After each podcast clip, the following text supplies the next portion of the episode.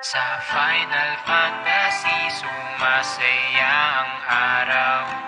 Nasa kwarto lang maghapon kahit nilalangaw.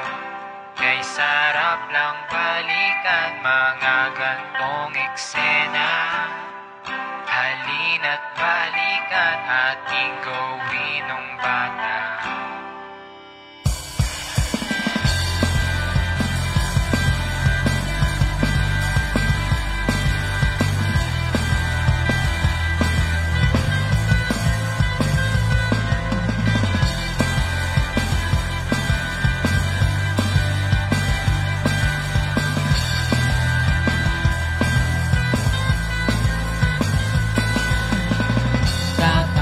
Sa computer shop, uubusin ang baon ko. Sa Dota at ang sitikon. At pag-uwi ay hihiram ng PS1 kay Mang Jose. Diyan lang sa tabi-tabi. Super Mario at Luigi, difficulty always easy. Oh my gosh, nandiyan si Mami.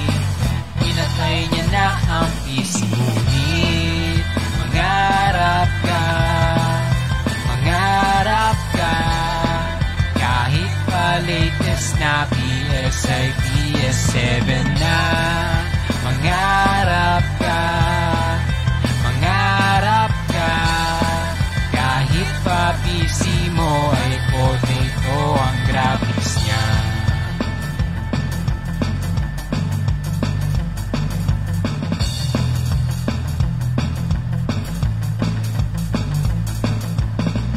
Kada gabi ay aalis at pupunta sa marketplace. Window shopping lang naman. Pirated na mga laro ang hangad ko hanggang ngayon. May virus pa yung version. Nang umuwi na sa bahay, nagagalit na si Nana. Hindi pa ba siya nasanay? Ito ang gantong buhay. Mangarap ka, mangarap ka. Kahit pa latest na PS ay PS13 na. Mangarap ka, mangarap ka. Kahit pa PC mo ay potato ang graphics niya.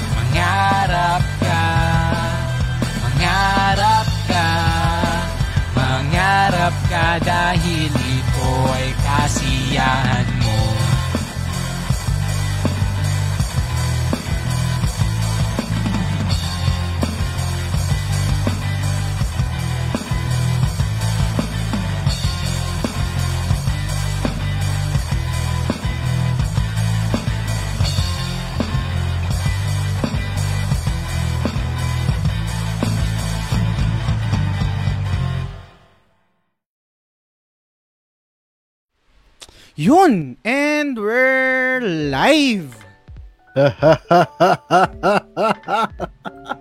Kamusta, tol? Let's go! Okay ba? Okay ba yung power pit ko ngayong gabi, tol? Ayos pre, saktong-sakto sa pag-giveaway natin. Guys, pasensya na yung unang live natin. Mali. Lost Ark. Nilamon na kasi ako ng sistema ng Lost Ark. Master Race ka na, brad, eh. Oo, pre. Tangin ng console yan. Basura yan. Yan, ano. Dust collector na lang, pre. Pangit yan. Bebenta ko na yung ano na yan. Yan. Kamusta ka naman ngayon, pre? Kamusta? Ayos, pre. Adik na adik sa Lost Ark, grabe. Hindi ko na alam kung ano nangyayari sa buhay ko. Puro Lost Ark na yung tumatakbo sa isip ko. Hindi na ako nakapaglaro ng Forbidden West. Oo. Dahil sa Lost Ark na yan. Grabe. Pero yun. Actually, nakikita ko yun, no?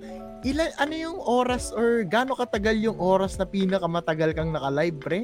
I-ano mo nga sa mga listeners natin? 6 hours yata. Pero hindi ko ginagawa yun. Nagla-live ako ng 6 hours. Grabe, pre, milestone yun. Actually, kaya ko ng 12 hours eh. Totoo ba? Totoo. Tutusin eh. Ang ilang yan.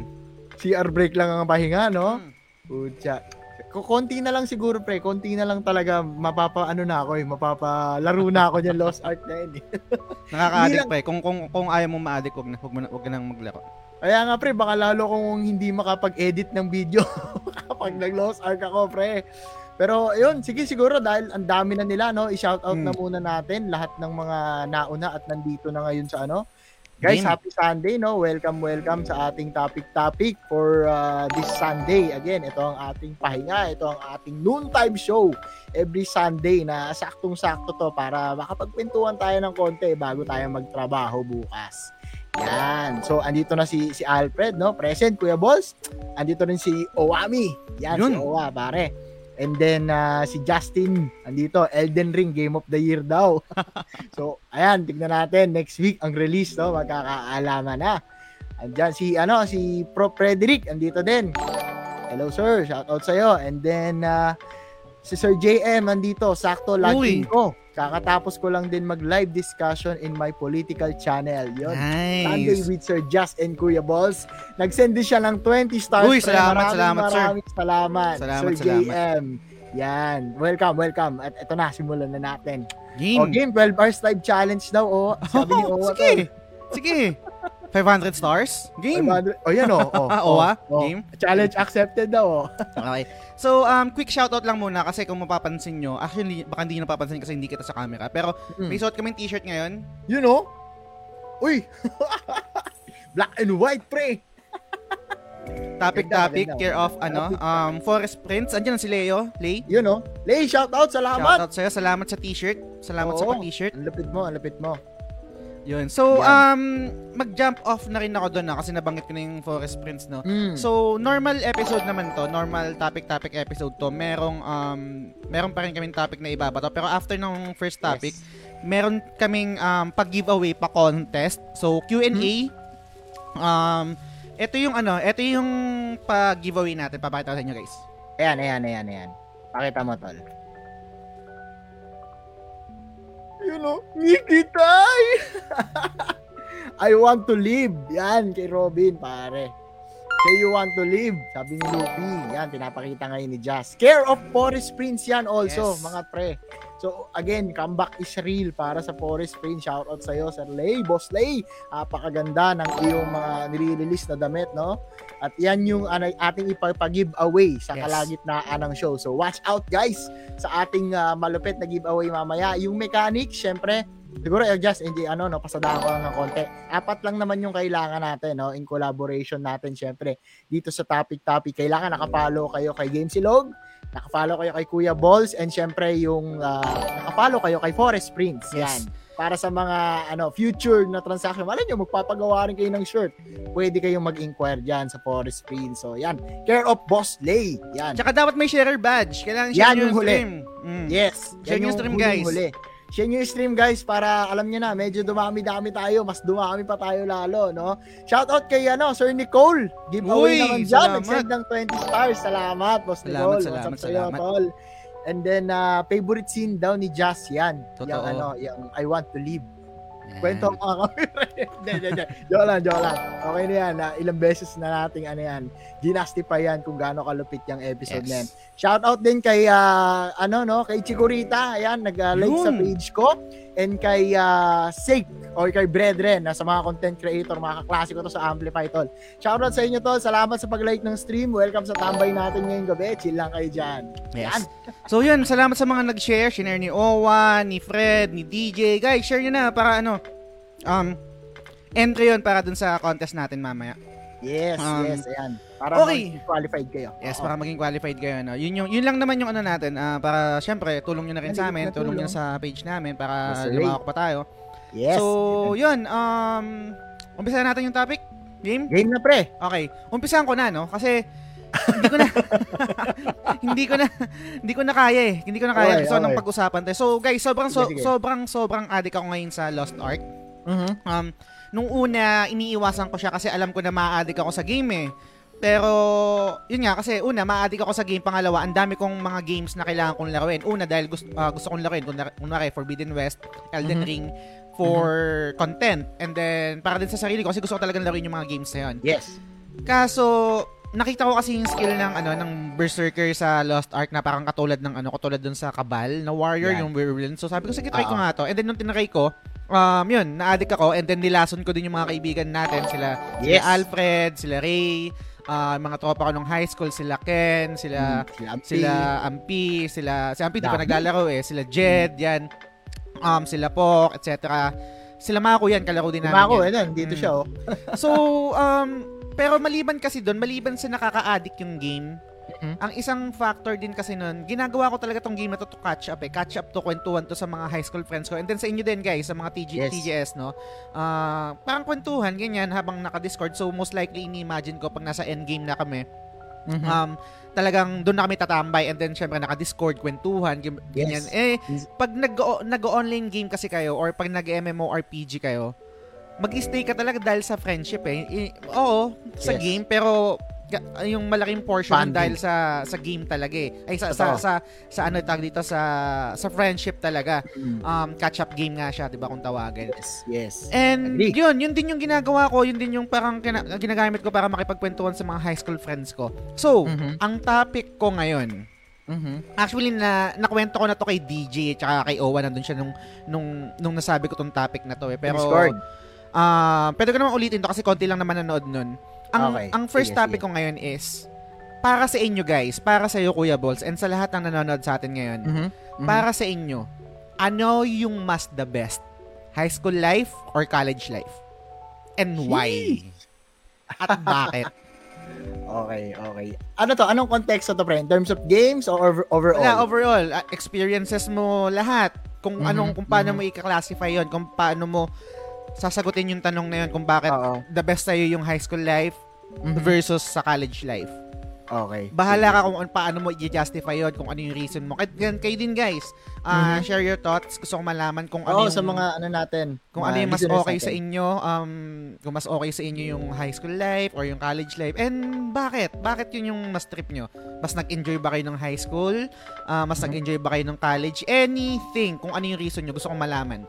So, yun yung first topic ko for this episode. Ganda. Ang ganda ng tanong mo, pre. So, bago ako sumagot, pre, shoutout ko lang si Robocap, ang aking tropa. Yan, nakalike sa ating cross-posted live dito sa aking page. Salamat sa pag-like, tol. Salamat sa pagtambay. At sana makapag-participate kayo, no? Ito sa mga tropa ko, tol. Nagsisimula na sila magparamdam dito sa topic. Yan, nice. Kinikilig ako kasi napag-usapan namin niya kagabi. No? Yan, yung mga high school, classmate na hanggang ngayon, dala-dala ko sila, pre. So, para sagutin ko yung tanong mo, pre, ito kasi mas matimbang to sa akin eh. Unahin ko yung sagot ko, pre. Mas matimbang sa akin yung college life. Okay. Although maraming rason kung bakit. Bakit? Marami ring pwedeng rason kung pwede kong i-justify yung high school, pero para sa akin, yung college. Yung college yung mas maganda. Ito yung konteksto. Nung high school kasi kami, pre, kasi Catholic school kami. So, hindi kami makapag-cutting, pre. Sobrang taas ng mga bakod, yung mga gwardiya well-equipped. Pre, well-equipped talaga na parang matik sumbong tatay kapag lumabas ka ng gate. So, hindi kami yung parang easy mode lang yung mga bakod na mga school. So hindi kami masyado nakapag alam mo yun, nakapag-trip masyado. Although yes, may mga meron counted and panahon ng Dota 1 at Dota 2 days yan na talagang after exam, after pag nagsuspend, may umulan, nagsigawan yung unang classroom, matik section 1 to 8 papunta dun sa 8. Tidal wave yun ng ano pre, ng alam mo yun, pag nagsigawan yung mga classroom, suspended yung klase. Pero yung college kasi pre, ito yung pinili kong sagot. Kasi dito ko mas na-enjoy talaga dahil kahit papano, nagkaroon na ako dito ng budget. Medyo lumaki sahod ko. Ay, so sahod tuloy. Medyo baon. Lumaki yung baon. Yung baon ko dahil yung panahon ng college namin, medyo malayo kasi Intramuros ako doon. So medyo malaking pamasahe ko. Yan, di ba?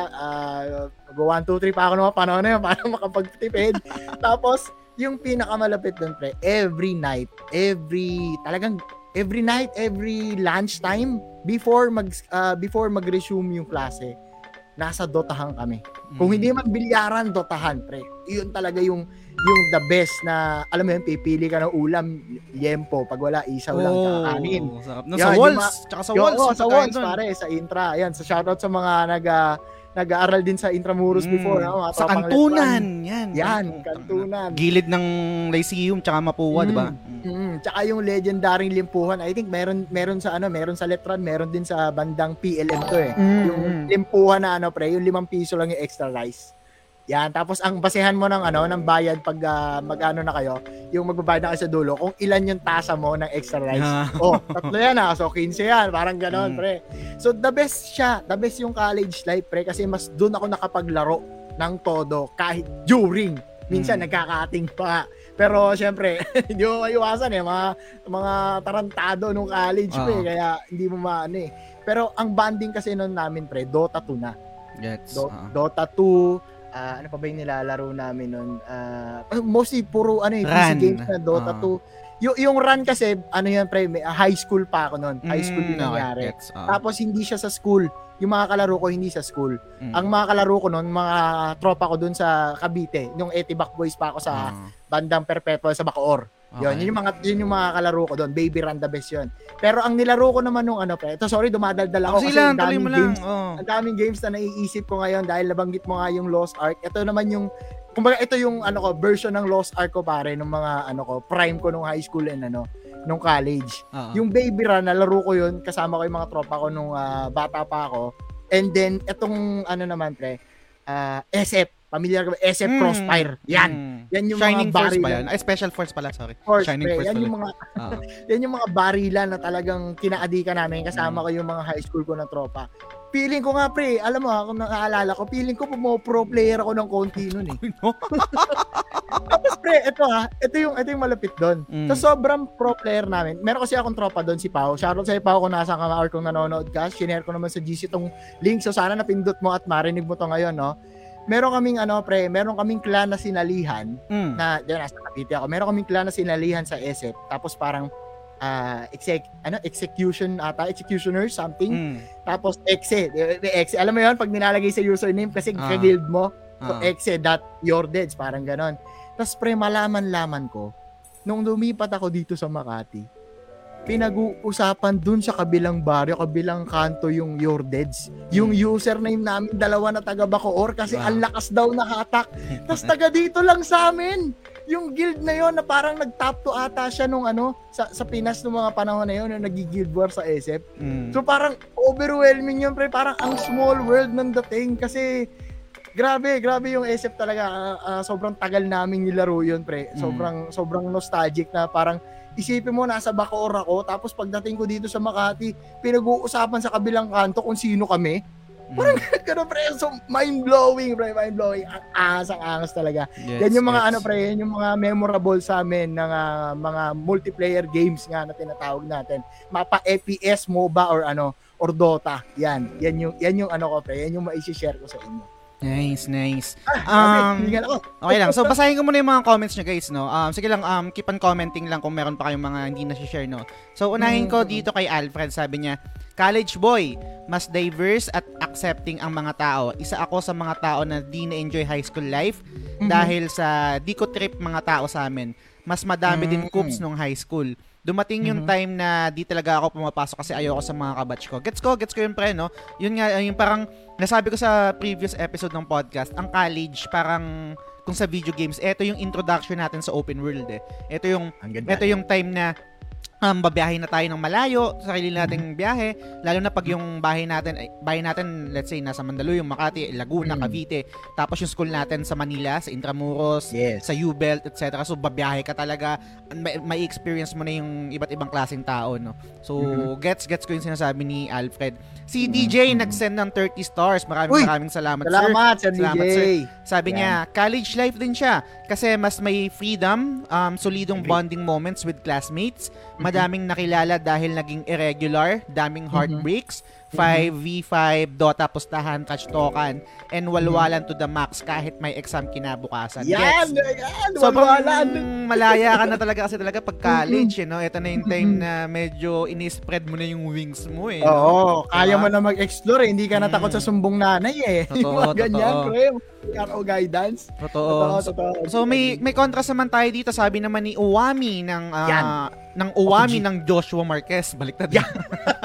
Sabi naman ni Owa, high school ako kasi yung mga bonding sa labas ng school, solid at memorable. Halos lahat ng solid tropa ko ngayon galing sa high school. Gets nice. Yan. Gets yung point of view na yan. Tapos sabi naman ni Francis, sagot niya dun sa kabila, no? Parehas tayo. Kung susuma, totalin mo, pinasok ko mga 4 months. 4 months na. Ano yung SMI preschool ba yan? Hindi ko alam pa. Okay. May sagot din dito si Mako, medyo malungkot, no? Sabi niya, hindi ko na-enjoy both high school and college ko eh. Pangat kasi nangyari sa akin. Palipat-lipat ako ng school dahil palipat-lipat kami ng bahay. Then, nung college, after ng 1 year ko, nag-decide ako mag-work muna para matulungan ko parents ko. Na-enjoy ko yung tropahan nung nag-work na ako. Gets naman. Nice. Ito, valid rin to, no? May mga ganung pangyari din talaga. Hindi may iwasan. Thank you for sharing, pare. Thank you for sharing, Mako. Salamat, Mako. Tapos, may sagot naman din si Leo Cavite. Sabi ni Leo, college life talaga ako doon kasi ako naging free.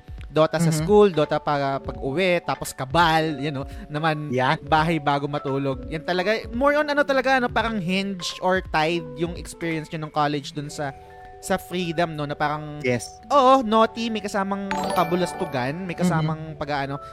Mac, salamat sa notify, salamat sa share. Sir Mac. Tropa yan. Yan, saktong-sakto nandito ka. Antayin mo yung sagot ko dito sa topic namin kasi ang topic natin ngayon is ano ang mas the best, high school life or college life. Kasi si Mac, high school friend ko yan. So sana nandito ka, sana magstay ka, no. Antayin mo yung sagot ko. Si Ken din yata nandito pero pasadahan ko muna yung mga ibang comment. Sabi ni Francis, hi daw, sabi ni Sister Clemens. O siguro magkakalala to si Alfred, no, magkaklase. Salamat din sa Notify DJ. Yun, guys. DJ. Guys, yun pa pala, guys. Take na tong opportunity na to na mag-notify, exclamation point, notify kayo kasi sobrang kalaban natin yung algorithm. Kadalasan pag nagle-live ako, hindi daw na-notify yung ibang tao. So, kailangan natin mag-notify. Exclamation yun. So, sige to. Siguro sa akin din, no? Take ko na rin yung opportunity. Siyempre, pag magla-live din si Kuya Bols para makita nyo kung gaano ako kadaldal lalo pag mag-isa lang ako at nag-i-stream ako ng mga console games sa ngayon gaya ng Guardians of the Galaxy at lately na-miss ko mag-Iceborne, so nagma-Monster Hunter ako ulit, kasama ko si Owami, ayan, nagko-comment siya. Tapos tol, banggitin ko lang kasi si Anderson dito si sa ano ko naman sa page ko tol, meron siyang sagot, sabi niya college naman daw siya, para tayong nakawala sa hawla, lalo na pagkasama mo solido mong tropa since grade school and high school sa mga kulitan at kagaguhan. Ayan. Isa to kasi pre sa high school tropa ko.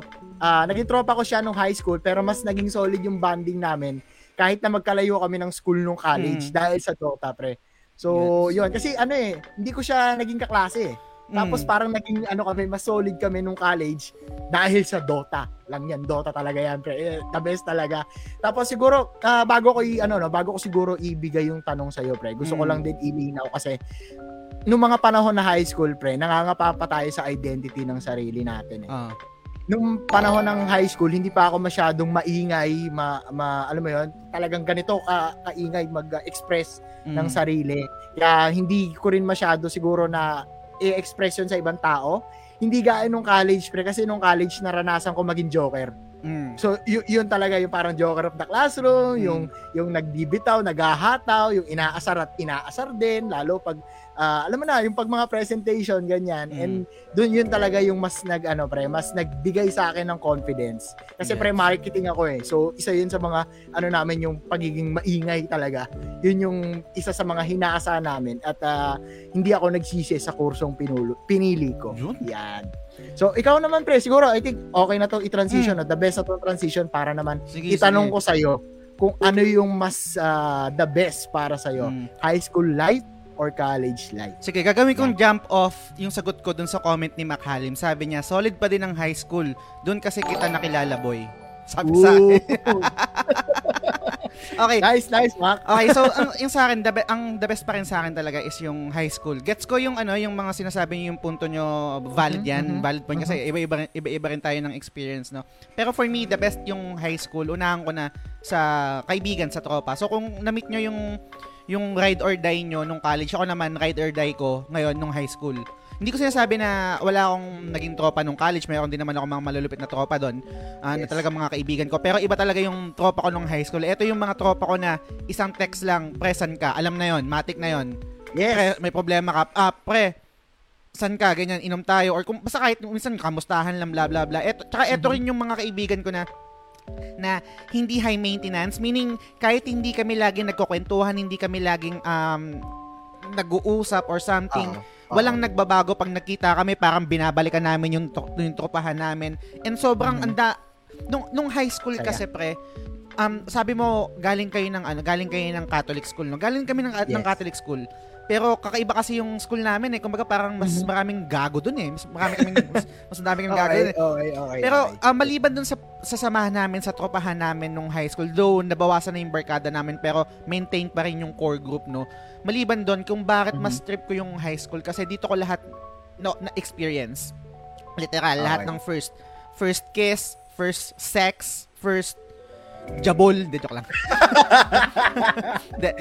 First away, first yosi, first inom, first guidance, first suntukan, lahat. So, kumbaga parang combination siya ng lahat ng experiences kung paano ko na-build up yung sarili ko going college. Kumbaga parang kung hindi ko na-experience lahat yon nung high school, hindi ko na-experience yung heartbreak, hindi ko na-experience yung mag-guidance ako, or yung parang tawagin akong parang masamang tao dahil meron akong jersey at ang code name ko sa likod is satanic, to think na galing ako sa Catholic school. Sobrang gago ko nung high school, guys. Pero hindi ko pinagsisisihan yon kasi kumbaga ginagawa ko yung example para mas maging mabuting tao ko ngayon eh. Kumbaga kung ano yung mga pagkakamali ko before, kumbaga kung hindi ko ginawa yon, most likely baka nagloko ko nung college niya, and baka hindi ako nakagraduate. Parang ang nangyari kasi nagloko ko nung high school, pero sobrang seryoso naman ako nung college kasi nagawa ko na siya nung high school eh. So maliban sa tropahan, maliban sa barkada namin nung high school yan, sila Ken, sila Makmak, sila Pok, si Spooky Wookie, lahat ng mga barkada ko, nakalaro ko ngayon sa Valorant, sa Lost Ark, mga high school friends ko yan. And yun din yung reason kaya nga ito yung nagawa akong topic, diba, kasi dahil sa kanila na parang inisip ko, ano ba yung the best? I'm not saying na yun nga, parang hindi okay yung experience ko nung college, o sobrang okay din ang experience ko nung college. Pero iba, hindi ko ipagpapalit yung mga barkada ko nung high school eh. Iba to eh, ride or die to. Ito yung mga tipo na nakikipag-riot kami na putang ina, bahala na, basta sama-sama kami. Literal. Basta yung sinabi ko kanina, alam ko parang sobrang mababaw lang nun, pero pag adult ka na sobrang busy na tayo sa bawat buhay natin, yung simpleng nagtanong ka ng pare, san ka? Alam ng isa't isa sa amin na kailangan to ng kausap, kailangan na ito ng kainuman, kailangan na ito ng nakikinig. Lahat ng mga nasa core group namin nung high school, lahat yan, kahit sino dyan, pwede kong i-message ng ganun, and ready to fight yon. I'm confident, lahat yon, ready to fight yon, ready na parang, sige pre, tara, san ka? Ganyan. Puntahan kita. Depende na lang kung busy sila, may ginagawa, hindi talaga pwede. Pero I doubt it na parang ako, ganun din ako sa kanila. Kaya kong itigil kung anong ginagawa ko pag kailangan nila ako, kailangan nila ng time, kailangan nila ng kainuman. So, the best yun. Sobrang the best ng experience sa akin nung high school talaga. So, yun sa akin, yun yung high school. Totoo, pre. Hindi, I mean, eto kasi, tumatak to kanina nung nabanggit mo. Gusto ko lang itanong sa mga viewers natin, no? Lalo sa mga lalaki. ano ang standing mo sa suntukan? Standing, anong standing? Panalo, ganyan? Oo, ilang beses ka nanalo. Hindi, kasi ano kasi ako nung high school eh, kumbaga parang mainit ako sa mata ng mga higher batch. Parang laging, kunwari second year ako, laging naangasan sa akin yung fourth year, so binabanatan ako, parang napagtutulungan ako, ganyan-ganyan. So, hindi ako nanalo sa suntukan, pero lagi kong nagagain yung respect ng higher batch sa amin kasi pumapalag ako. Hindi ako matatakot or parang tatakbo, hindi. Kahit bugbugin nyo ako ng marami kayo, mabubugbog nyo ako, pero papalag ako, makasuntok lang ako ng isa, putang ina. gain yung respect nila sa akin. So parang never ako nanalo sa suntukan.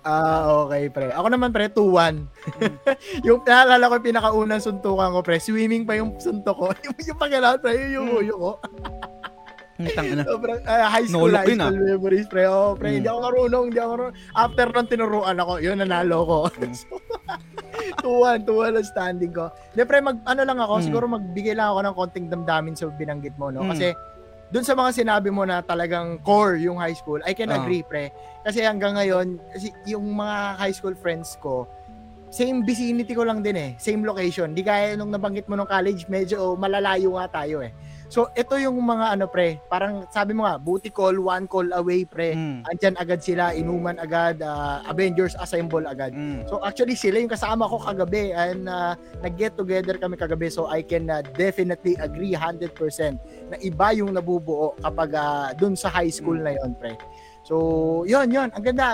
Sila talaga yung ride or die, eh. I mean, totoo. May close friends din ako ng college and ang ganda rin ng experience ko talaga nung college kasi yan yung gaya ng sabi mo, spread mo na yung wings, di ba? Mas malaya ka na. Pero in terms of samahan, hindi ko ipagpapalit yung yung experiences yung namin nung high school. Itong mga barkada ko na to yan. Kung nandito ka pa, Mac, kung nandito ka, Ken, sobrang the best. May part din kasi, prank, nabully ako nung high school. Hindi ko masagot yung high school. Actually, bully din ako. Bago ako naging gangsta, nabully ako. So parang ang naging coping mechanism ko nun is tumapang or pumalag kasi hindi titigil yung bully hanggat hindi ka lumalaban eh. Hindi ka pumapalag eh.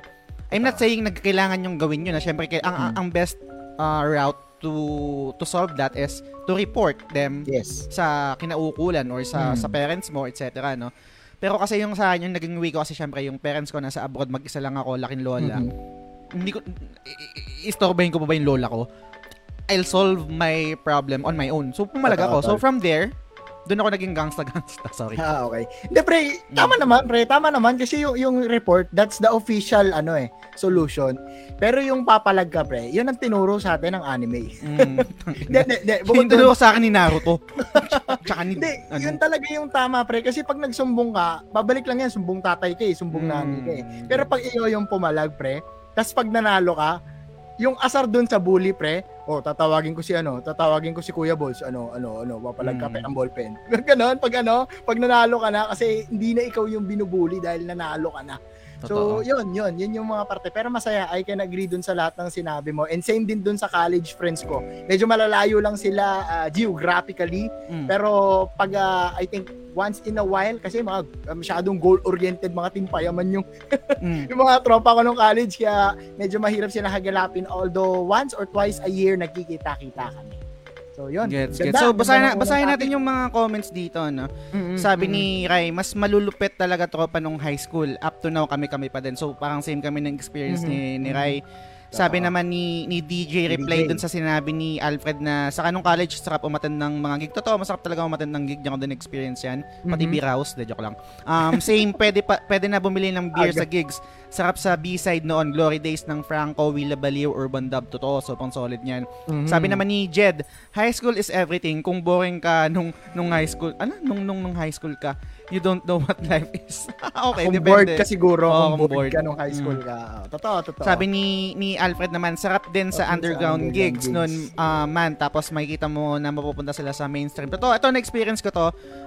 Kasi nagme-merix din ako before sa may malapit sa UST yata yun. So, gets ko yung sinasabi nila. Though hindi naman ako masyadong part ng scene. Pero yun, umaatan-atan din ako. Sabi ni Uwami, anong tropa nyo yung Auto-G sa mga lakad? Sa akin, high school, haha. Pag chinat mo ng san ka, ang sagot, edi G. Totoo, ganun. Kaya pala Auto-G, pre. Oo, yun yung ibig sabihin ng Auto-G. Sabi naman ni Alfred, sagot niya doon kay Jed, sorry na pre, boring talaga high school sa amin. Gets naman yun, iba-iba kasi talaga eh. Depende kung ano yung okay sa inyo. Ako talaga high school. Meron naman akong pre, ano, kwento ko lang sa iba ng konti, mabilis lang, no? Meron akong tropa, hindi naman boring yung high school niya, pero mas masaya siya pag umuwi na siya sa amin. Parang, pre, magka-cutting na ako, laro na tayo. Pre, uwi na ako, tara, ano na tayo. Court na tayo, basketball. Yung mga panahon ng high school, pre. Yung mga tropa ko sa Bacoor. Yan. Siguro ba ako tuloy ko yung ano no, yung mga comments. Sige. Sabi naman ni Paring Ray, first year high school nakipagsuntukan na ako. Nakagad ako. Pareho ba tayo, Ray? Pareho ba tayong gangsta? Grabe, mga ano pala to, mga takemichi pala to, no? Sabi naman ni Alfred, yung anak ng teacher nung 4th year, ako ibuli, sinapak ko, tapos nung na-headlock ako, kinagat ako sa braso. Aso ang puta. Sabi naman ni Justin, buhay ng gangsta. Buhay ng gangsta. Buhay ng gangsta. Sa edad kong 14 years old. Yeah, sabi naman ni Rai, sobrang gago ko nung high school. Hinaamon ko ng suntukan teacher namin. Grabe. Anong gagawin mo, Rai, pag ikaw na ngayon, dahil ikaw teacher ka na mismo? Anong gagawin mo pag ikaw na hinamon ng estudyante mo? Nakakatawa, pre. Teacher ka na ngayon. May same instance ako naalalang ganito, pre. Pero teacher, yung humamon dun sa kaklase ko, sa sobrang kulit kasi, nagubad ng polo, pre. Ano, suntukan na lang tayo. Teacher yung umabang, pre. Nakakatuwa. Tapos, tol, ituloy ko yung mga comment dito naman sa page ko. Sabi naman ni paring Per, sabi ni paring Ariel, eto, bad boy sa Paco, tinag niya si Matthew. Yan, yung mga tropa ko. Nakakatuwa, pre, kasi nandito sila ngayon. Nakikinig sila sa ano natin, sa episode natin. So, dininig nila yung hiling ko na sumama dito sa topic. Yan ang aking mga high school troop. So, welcome sa show, mga tol. Welcome, yan, sir. Welcome. Sa pagtambay. Yan. Okay. So, bago tayo mag-proceed sa next topic, no? Next topic ni Kuya Bols, no? I-remind ko lang kayo na meron kaming pag-giveaway ngayon. Yung t-shirt na One Piece, care of Forest Prints, no? Yes. Ang requirement lang is, pumipiyo ko binata, ah. Ang requirement lang or ang mechanics lang is kailangan naka-follow kayo sa akin, na Gamesilog Show, kay Kuya Bols, sa Forest Prints. Tsaka dapat may share badge kayo. So, i-share nyo na guys yung stream natin, no? Para dumami tayo. Malaking tulong yun sa amin. Para sa visibility at sa mga potential na pwedeng maging katropa natin every Sunday, every topic episode. Nasa pin comment guys para meron kayong guide. Sa FB lang lahat yan. Well, hindi naman kailangan sa ibang platform. So, yun guys, follow nyo lang kami. And then, siguro ito na yung magandang transition pre para ibato ko yung unang tanong ko ngayong ngayong gabi.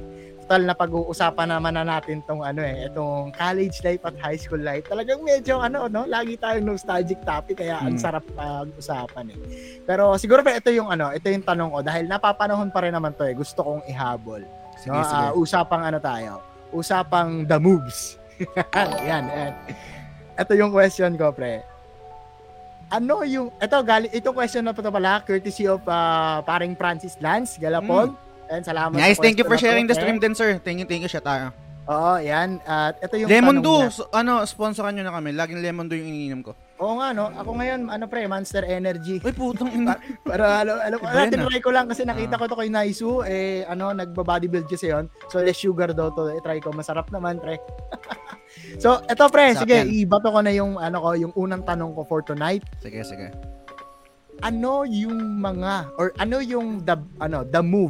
The moves na ginawa mo sa crush mo noon na nakaka-cringe na isipin ngayon. pwedeng fail, pwedeng baduy, pwedeng kagaguhan na parang pag iniisip mo, takina, ba't ko ginawa yun? Yung kinuwento ko nung last episode natin, actually, yung opposite spectrum nun, cringy yun eh. Diba? Ano yun, pre? Parang, yung umuwi ako, hindi ko tinapos yung kontrata ko para dun sa ex ko. Actually, diba, nakakakilig, pero sa kabilang banda, cringy din yun. Pero anyway, sige, tuloy mo, pre. Hindi, kasi parang, ang nakita ko naman doon, pre, romantic. I mean, kung ako yun, hindi, parang, for me lang naman, hindi ko siya parang makitang cringy kasi, pre, lover boy ka eh. So, alam mo yun, para sa akin, sabi nga ni Amara, I can attest. Yun, pre. So, eto kasi, pre, ano to eh, napapanahon since ano naman, nakakatapos na ng Valentine's, yung mga dumada moves yan, and I'm pretty sure may mga ibang dumada moves yan, no, para hindi na tayo maging mag-isa sa mga Valentine's na kasunod natin. No? Pero way back nung college, way back nung high school, ano to, kaisa-isang the moves na ginawa mo, pre, na pag iniisip mo ngayon, eh, parang... parang, ano ba yun? Ba't ko ginawa yun? Parang nakaka-cringe isipin nga. Sige. Sige. Talay mo, sorry. Ayan, siguro, ano pre, kung may naisip ka na ba? Meron. Actually, marami akong naisip eh, pero sige, bato ko na muna to bago ako makalimutan na tapos palitan na lang tayo. Isang naalala ko nung sinabi mo agad yung topic na sobrang nakaka-cringe. Kasi nung high school high school siguro yun. Sa Santo Niño Catholic School sa may Signal Village, Taguig City. Okay. Meron kaming parang tinatawag na activity day. So activity day is parang once a month, every Friday parang ganyan. So anything goes 'yon. Magsasuot kayo ng PE uniform, tapos anong trip nyo? Magba-basketball, magche-chess, magmi-meet kayo ng mga club nyo, ganyan, etc. And kadalasan pag mga ganong activities or let's say foundation day, etc. Merong nagpapatugtog ng music sa buong campus. So buong campus maririnig 'yon. So para syempre kumita rin ganyan, business, ganyan yung maliban na lang sa 'di ba merong iba't ibang booth, na kunwari wedding booth, tapos kung ano-anong etc, mga ganyan ng mga pakulo. Meron yung ganun, yung parang may DJ, magpapatugtog siya, magbabayad ka ng ₱5, pwede ka mag-dedicate. Okay. Yung dedication ko, I think hindi naman siya cringy, pero yung pag inaalala ko, ang cringy is yung kanta na dinedicate ko. Ano yan, pre? Hindi ko alam kung anong title, pero yung And I was born for you. Born for you, pre? David Pomeranz yan. Meron ko bang custom message dun sa kanta? Parang hi crush, this song is for you, ganyan. Tapos, wala na masyado. Pero naalala ko, sobrang cringe yung song selection ko. Born for you? Lover boy ka talaga, friend. Nung high school. Hindi man lang ginawang itsumo. First love, pre. First love, no? Mga hambog ng sagpo ko. Yan, oo. Pero pre. Hindi, sobrang, yun nga sabi ni Alfred, gangsta tapos born for you. Pero totoo yun kasi, eto, sobrang, ayokong maging topic yung, kumaga parang maging topic yung sarili ko, pero mabilis lang. Gangsta yung pormahan ko, pero teddy bear. I mean, softy ako, kumaga parang, maangas ako, nakikipagsuntukan, pormahan, maangas, ganyan. Pero, emotional ako. Sobrang weird niya eh. Okay. Yun, tapos nakikinig ako ng mga sotikidan eh. 1,000 words, mga ganyan. Pero yun, Born For You, sobrang cringy. Sobrang cringe pag inaalala ko yung song selection ko. Ewan ko putang ina, ba't yung batang pinili ko. Pero marami pa akong ginawa na sobrang cringy. Pero ibato ko muna sa inyo. Okay, sige, pre. At siguro kaya ako rin parang... ibang level yung magka-cringe nung sa akin, pre, pero malalaman nyo pag kwento ko medyo naiyak tuloy ako ngayon kasi talagang literal na nakaka-cringe tong etong sa akin, pre. So paano ko simulan to? Sige. Nung high school kasi kami, pre, lagi kaming may tambay after eto, baka matawa yung mga tropa natin. Lagi kami may tambay after school hours, no? Parang 5:30, 4 p.m. Yung Catholic school kasi namin, yung kung saan kami nag-aaral, may simbahan yun sa gilid. Tapos sa gilid nun, may patio. Parang yung tambayan. Parang eat your garden, pre. Parang ganon. So, nandun kami palagi. Parang mga 1 or 2 hour. Wala, tambay lang kami. For lack of better term, pre, papogi lang. Natabay kami ganon na parang bago yon nagpupulbos, nagwawax. Parang pre. Parang anong pabango mo ng Bench 8? Atlantis? Hindi naman. Atlantis, pre. Atlantis, Yun ang mura, yun ang sikat, pre. Yun ang pre, kahit saan pwede mong kunin yan, pre. Okay. Pero yun. So, nakatambay kami doon, pre. And, syempre, inaabangan namin yung mga crush namin. Hindi lang naman ako, mag-alala. Hindi lang ako yung nakaabang, no? Parang 4, 5 kami noon. And then, ito yung cringe na part, pre. Kasi yung crush ko, parang medyo late umuwi yun. Okay. So, ang nangyayari, pre, wag muna tayong umuwi hanggat hindi pa natin nakikitang lumalabas ng gate. Name reveal. Hindi, huwag na, pre. So, pre, sobrang cringy. Pero kasi, pre, yung panahon na yun, pre, parang ito yung ano eh, gusto ko lang mag-piggyback dito sa pagka Don Romantico ng mga panahon na to. Ito yung mga pakiramdam na pre na yung babaeng out of your league.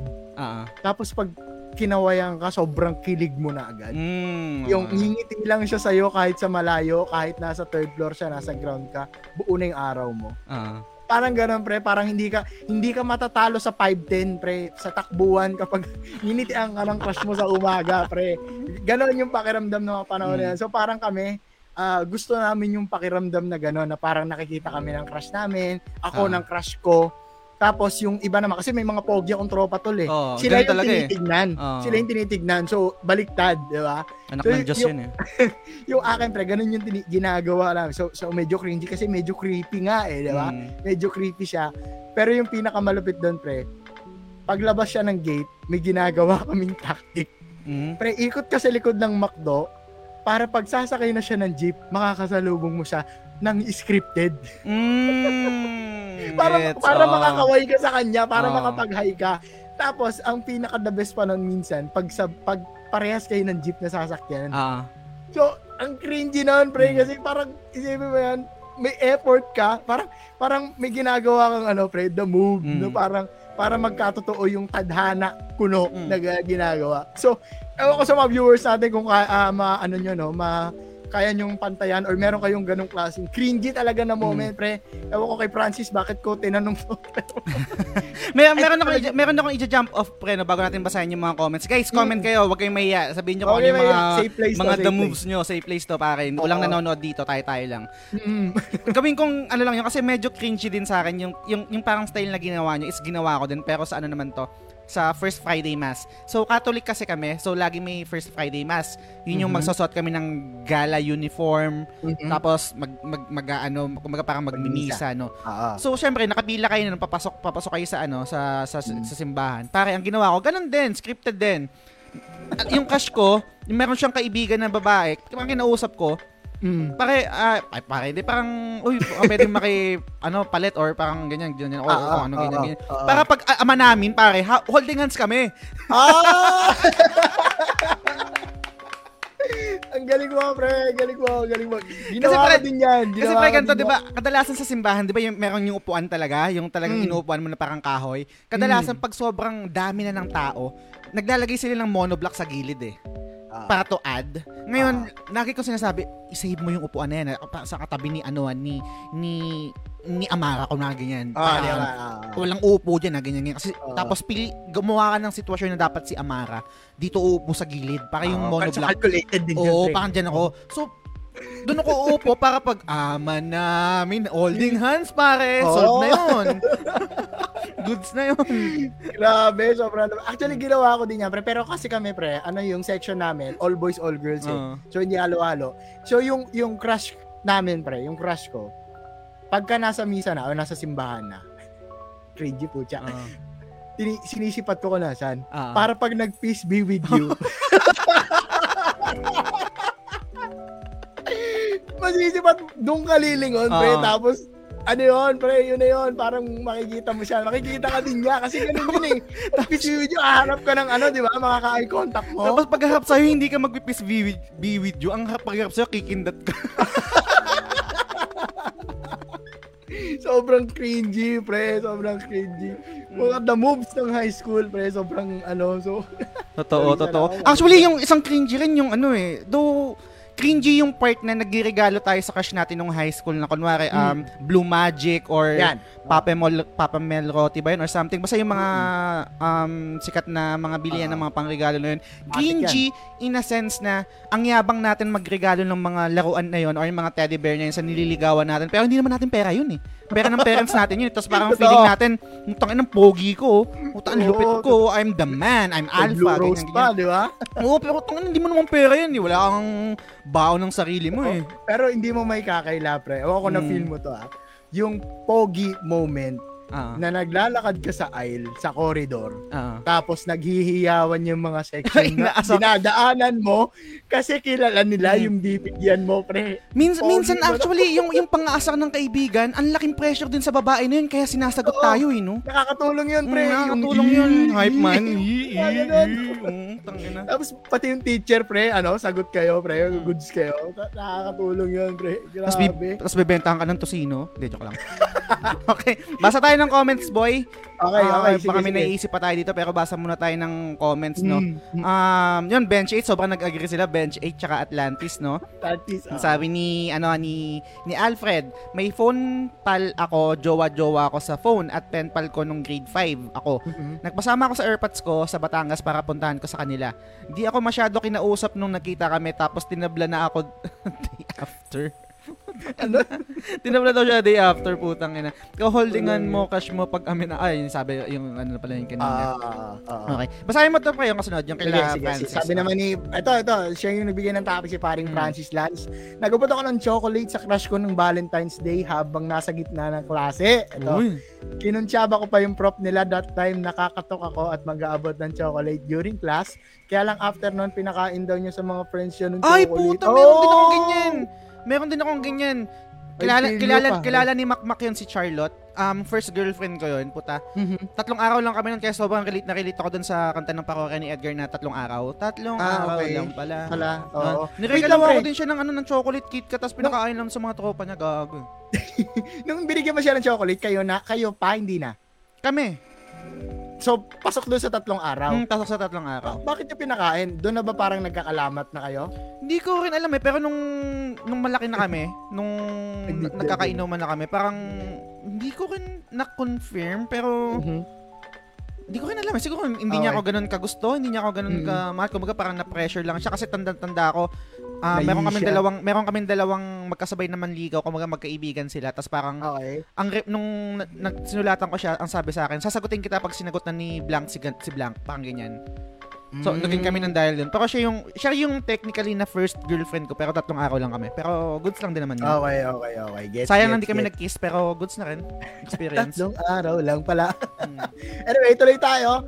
Sabi naman ni Alfred, ginagawa ko din yan, boy, nakakahiya, parang bad trip siya. Ito yung ama namin ba to? Oo, yung ama namin. Ay, si Makmak nandito pa pala. Mac, shoutout sa'yo, Mac. Natawa ko dun, boy, sa first Friday Mass. The moves din yan ni Ken. Oo, yung Ken yung barkada namin. Oo. Tapos sabi naman ni Alfred, tapos aamuin mo pa yung kamay mo, no? Cringy.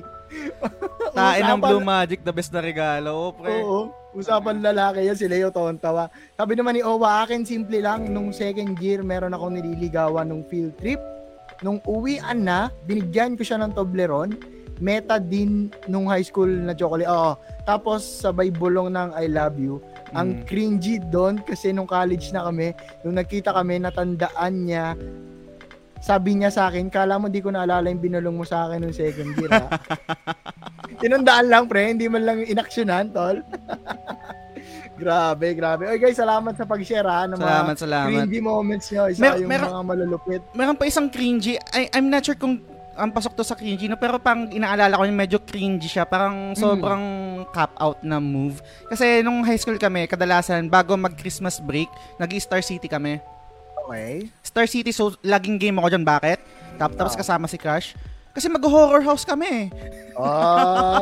Tapos hindi ako natatakot. Tapos matatakot si Crush. Tapos didikit sa'yo. Ikaw yung knight in shining armor niya. Ang bahala sa'yo. Ako ang yung ninja. At ikaw ang aking prinsesa. Puta, parang ganun. Shoutout kay Jed.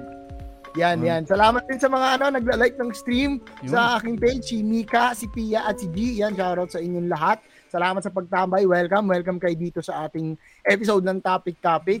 So, ayun, siguro pre, ito na yung i-transition na natin dito sa sa kung bakit ako naka-cosplay. Sige pre, i-explain mo ulit yung mechanics para pwede pang humabol yung iba. Kukunin ko lang ulit yung t-shirt para ipapakita ko sa kanila. Okay, sige. So, ito mga tol, habang kinukuha ni Jazz yung t-shirt, remind ko lang kayo ulit, kung paano sumali. Again, follow nyo lang lahat sa FB, Kuya Bols, The Gamesilog Show, and yung Forest Prints, yung gumawa ng t-shirt namin. At yan, yung pinapakita ngayon ni Jazz na I Want to Live t-shirt ni Robin ng One Piece. And syempre, lastly, dapat meron kayong sharer badge. Again, yan guys, yan ang isa sa mga maliit na tulong na kaya nyong maibigay sa amin para mas lumawak ang ating tropahan at ang visibility ng mga page natin. Yan. So, yun guys. Maraming salamat si Adrian nag-like. So, salamat. Like. So, ang mangyayari then, guys, no, pag naka-follow na kayo, pag na-share nyo na, mag-ano tayo, trivia quiz tungkol sa One Piece. Siyempre, One Piece yun, di ba? So, yun. So, malalaman natin kung sino yung, kung sino ang deserving ng One Piece shirt. Siyempre, One Piece shirt to. So, One Piece yung mga question natin at One Piece yung suot ko. Yan. So guys, lahat ng mga pwede pa kayong humabol bago namin umpisahan para good sa tayo. Siguro actually, pwede rin kayo sumagot during the quiz and then pwede niyong ihabol afterwards yung yung mga mechanic. So okay lang 'yon kasi after nito, meron pa tayong second and meron pa tayong third and fourth topic.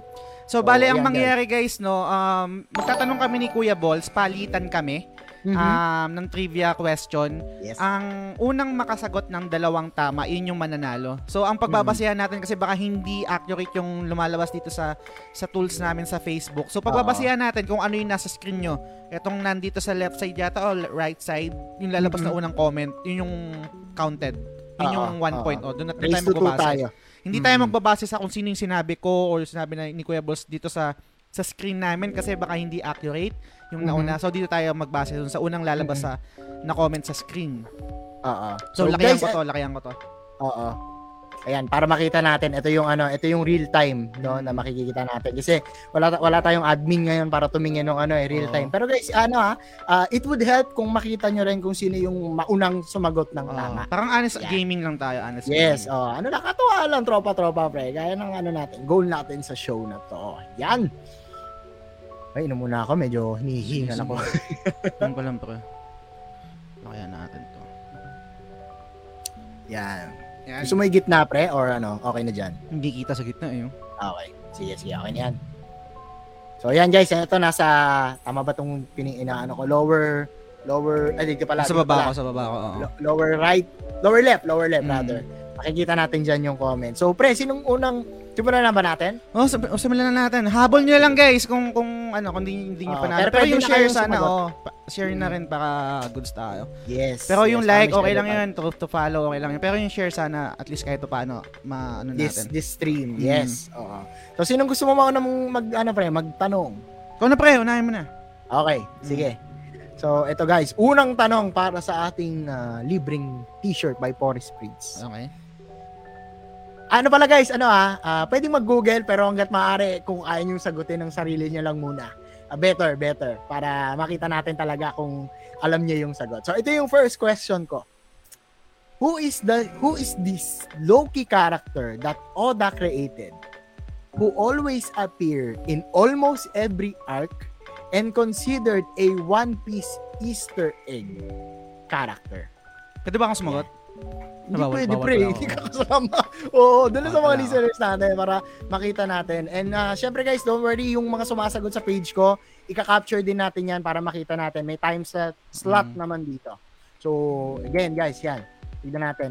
Siguro, bigyan natin sila ng kahit 10 seconds. No? Ikaw ba, pre, may idea ka ba? Kasi, guys, ito transparency lang. Hindi ko alam yung question si Jazz. And hindi niya rin siguro na-absorb nung binigay ko yung questions ko kanina. So, may idea ka ba kung sino to, pre? Meron, pre. Pero siguro mas maganda, check mo din muna yung sa comment section mo kasi hindi lumalabas sa akin para at least kahit paano inline tayo. Baka may mag-comment sa'yo ng tama tapos hindi kasi maka-capture dito sa live natin eh. So, yes. Alerto lang dun sa page mo. Sige pre, naka-notify ako. Okay. Naka-refresh naman ako palagi dito sa page ko. Okay, so, sige. Don't worry guys, we got you covered. Yun. Okay, may parang may tamang sagot dito. Ewan ko tama yung sagot ko kasi ito yung sagot ko Pero, sige. Pwede ba? Reveal naman natin? Sige Ben, gusto ko munang malaman. Itanong ko na lang din sa'yo, makakilala. Tingnan mo muna, may tamang sumagot na ba dito sa comment section? Sa akin may nakita na akong tama.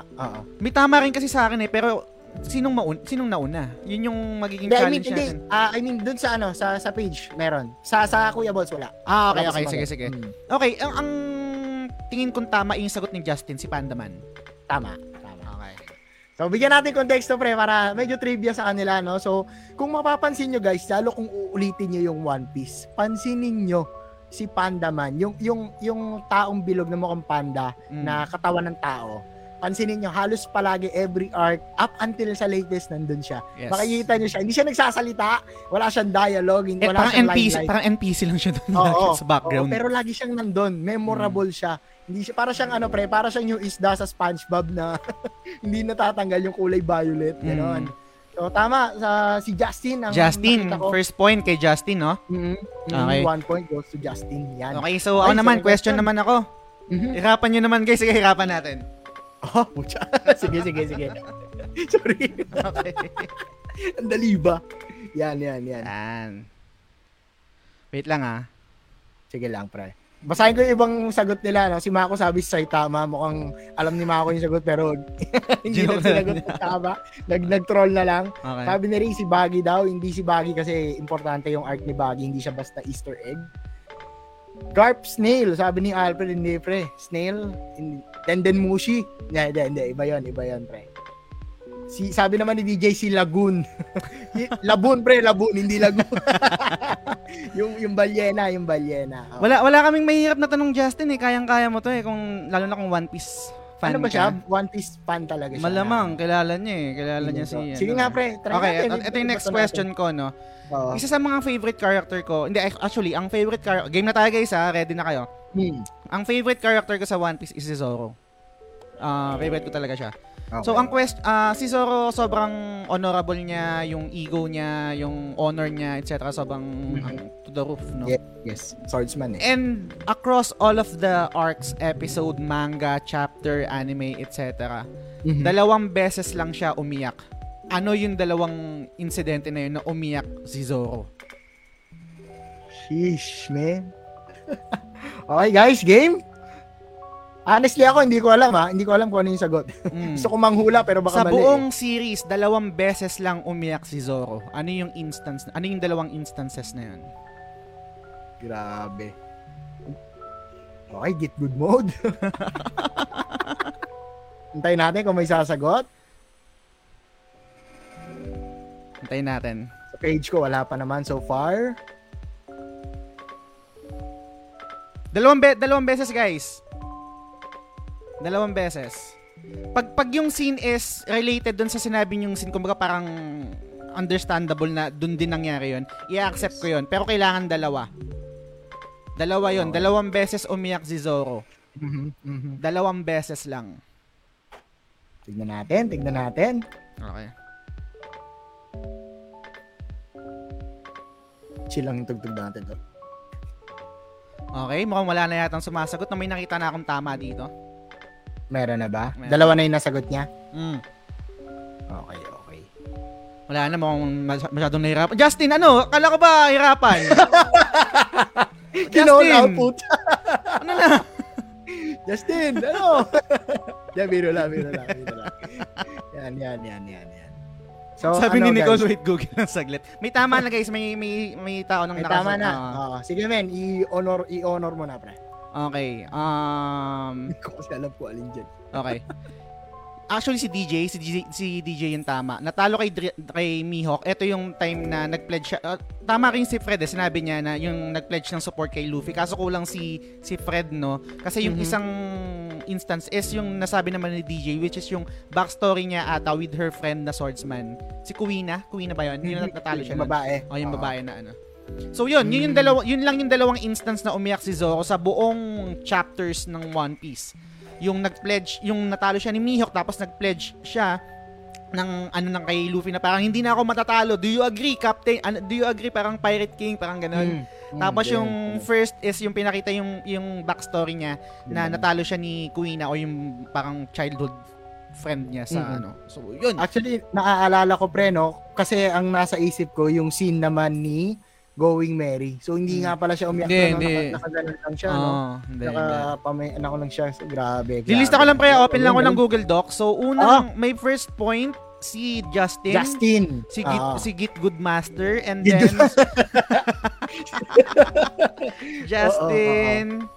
Okay, Justin and then si DJ. Okay. DJ yan. Okay, so isang point na lang, panalo na kayo ng t-shirt. Ay, sorry, hindi ko pala nasabi. Sorry, hindi namin nasabi. Guys, sagot niyo yung shipping, ha? Sagot niyo yung shipping. Okay. Sagot niyo yung shipping, ha? Okay. Yan. Sige. So, ano? Third question na ba tayo, Tol? Sige, game. Third question tayo. Ready na kayo, guys? Ready na kayo? Third question na tayo. Okay. Medyo madali ito isa, so i-skip ko to. Pero, eto. What does... Eto, guys, as much as possible, sana, wag niyo Google para tignan natin kung sino talaga may alam. What does Ace tattoo, ASCE, means? Bigay niyo lang ibig sabihin ng ASCE. Ang dali nun, boy, ah. Go. Yan. Pabilisan to. Ano daw yung ibig sabihin ng tattoo ni Ace na ASCE? Yung sa gilid. Oh. Wala ako eh. May buka yun, diba? Tama ba? May buka? Hindi C. Binura niya yung C, diba? Binura niya yung S. Ay, yung S. Oo. ASCE. Bigay niyo ng buo, guys, kahit binura niya yung isa. Lahat. ASCE. Ano ba yan? Parang abbreviation ba siya? Anong E? Abbreviation. Sagutin ko ba? Hindi. Okay. So, guys, waiting kami. Hey. Sagot lang kayo, guys. He can! Sige. Ikaw na lang mag-explain. Hindi ko rin kasi alam eh. Hindi ko rin alam yung sagot. Okay, sige. Akala ko mo naman, nadadali ang katol. Akala ko alam mo. Yan. So, sige, guys. Hindi, mamaya ako na-explain kasi ma-spoil ko yung ibig sabihin kung sinabi ko eh. Pero yun yung tattoo niya after niyang umalis dun sa island nilang tatlo nung mga bata pa sila. Diba? Yan. And then... Yun, guys, favorite niyo ba si Ace? O sige, trivia muna tayo. Kailan yung unang appearance ni Ace? Alam niyo ba? Ako alam ko. Sige nga. Arabasta. Mali, pre. Yung nakita sila ni Marshall D. Teach tsaka ni Blackbird yung kumakain sila. Ah, okay. Yun, hindi pa sa Alabasta yun. Hindi pa ba yan? Yun. Tapos parang binigyan siya ng... I think beaver card or yung log post binigay kay Nami. Ah, okay. Doon sa Jaya. Tama ba? Oo. Teka lang. Hindi, Arabasta yun. Hindi. Lockdown. Hindi. Oh, lockdown yun, pre. Lockdown na ba yun? Yung time na, yung place na yun, doon din yung place na nakuha ni Zoro yung espada niya. Yung ginano niya, tapos ginano niya yung kamay niya. Pero ang alam ko, pre, alam mo yun, Drum Island Arc yun eh. Hindi pa siya Alabasta eh. Actually, hindi ko rin sure. Yo. Pero in case walang nakakaalam ng sagot dito sa mga comment natin. Guys, ibig sabihin sila lang nung ASCE. So, okay lang, guys, pwede niyo nang i-google.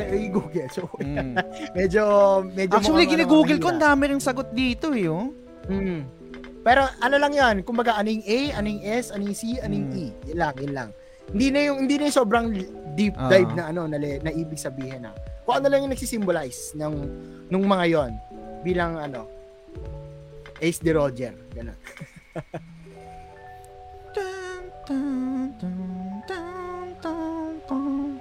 Pero guys, na-appreciate ko na hindi kayo nag-google agad. So, ang galing. And I think, may nakita ako pero kulang eh. Okay, eto na. Sige, may nakakuha na ng tamang sagot. Kaya lang yung ginawa ni Justin, pre, hindi kasi kumpleto. So, ang i-honor ko is yung sagot ni Paring Ray. Ah, okay. Explain mo nga. ASCE. Ang ibig kasi sabihin nun, A is Ace, S is Sabo, kaya siya may X kasi we all know na siya. Alam ni Ace, patay na si Sabo. Crybaby, si Luffy yun. Okay. And then, yung uli is letter E, Edward Newgate, yung tatay niya. So, yun ang ibig sabihin ng ASCE. Yung kay Justin kasi medyo putol, pre, binanggit niya una, Sabos Death, tas Ace, Crybaby, Edward Newgate. So, mas precise yung question ni Ray. So, ang i-honor natin is yung yung sagot ni Ray.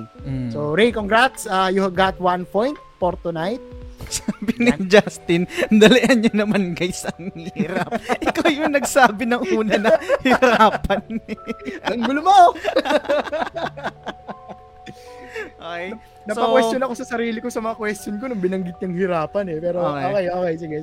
So, 1 point si Justin, 1 point si DJ, 1 point si Ray. Okay. So, ready na tayo, guys, ha? Ready na tayo? Next question na tayo. Okay. Fourth question, ha? Okay. Ito madali lang to eh, pero... Sige lang. Yung mahirap mo, i-jump mo dun sa mahirap. Para i-jump natin sa mahirap. Hindi natin maiba to eh. Okay. Nabanggit ko na kanina yung ano. Oh, game na tayo guys ha, ready na kayo. Paunahan kayo. Nabanggit ko na kanina yung Jaya Island. Okay. Nung kumpleto pa yung Jaya Island, nung hindi pa siya pinapalipad nung upstream, no? Mm-mm. Ano yung itsura nung island na yon nung kumpleto pa? Ano yung shape nung island na yon? Okay. Para to sa mga mahilig magbasa ng ano, ng magbasa o manood ng mga theory sa One Piece. Mm-hmm. Nung buo pa yung Jaya Island, nung hindi pa siya nahati, nung hindi pa nilipad ng upstream, ano yung shape ng island na yon? Ano yung shape ng Jaya Island? Okay. So, gets yung question guys ha. Ngayon just tanungin kita. In reference lang, hindi ko na kasi maalala, ano bang nangyari dun sa Jaya ba't lumipad? Baka may occurrence na upstream. I think yun yung naging, ano, yun yung naging Skypiea. Diba? Okay. Tapos yun din yung parang isa sa mga theory na nandun kasi yung history, kumbaga parang yung, di ba dun galing sino ba to? Yung parang sikat na si personality? Nolan? O, si Nolan. Okay.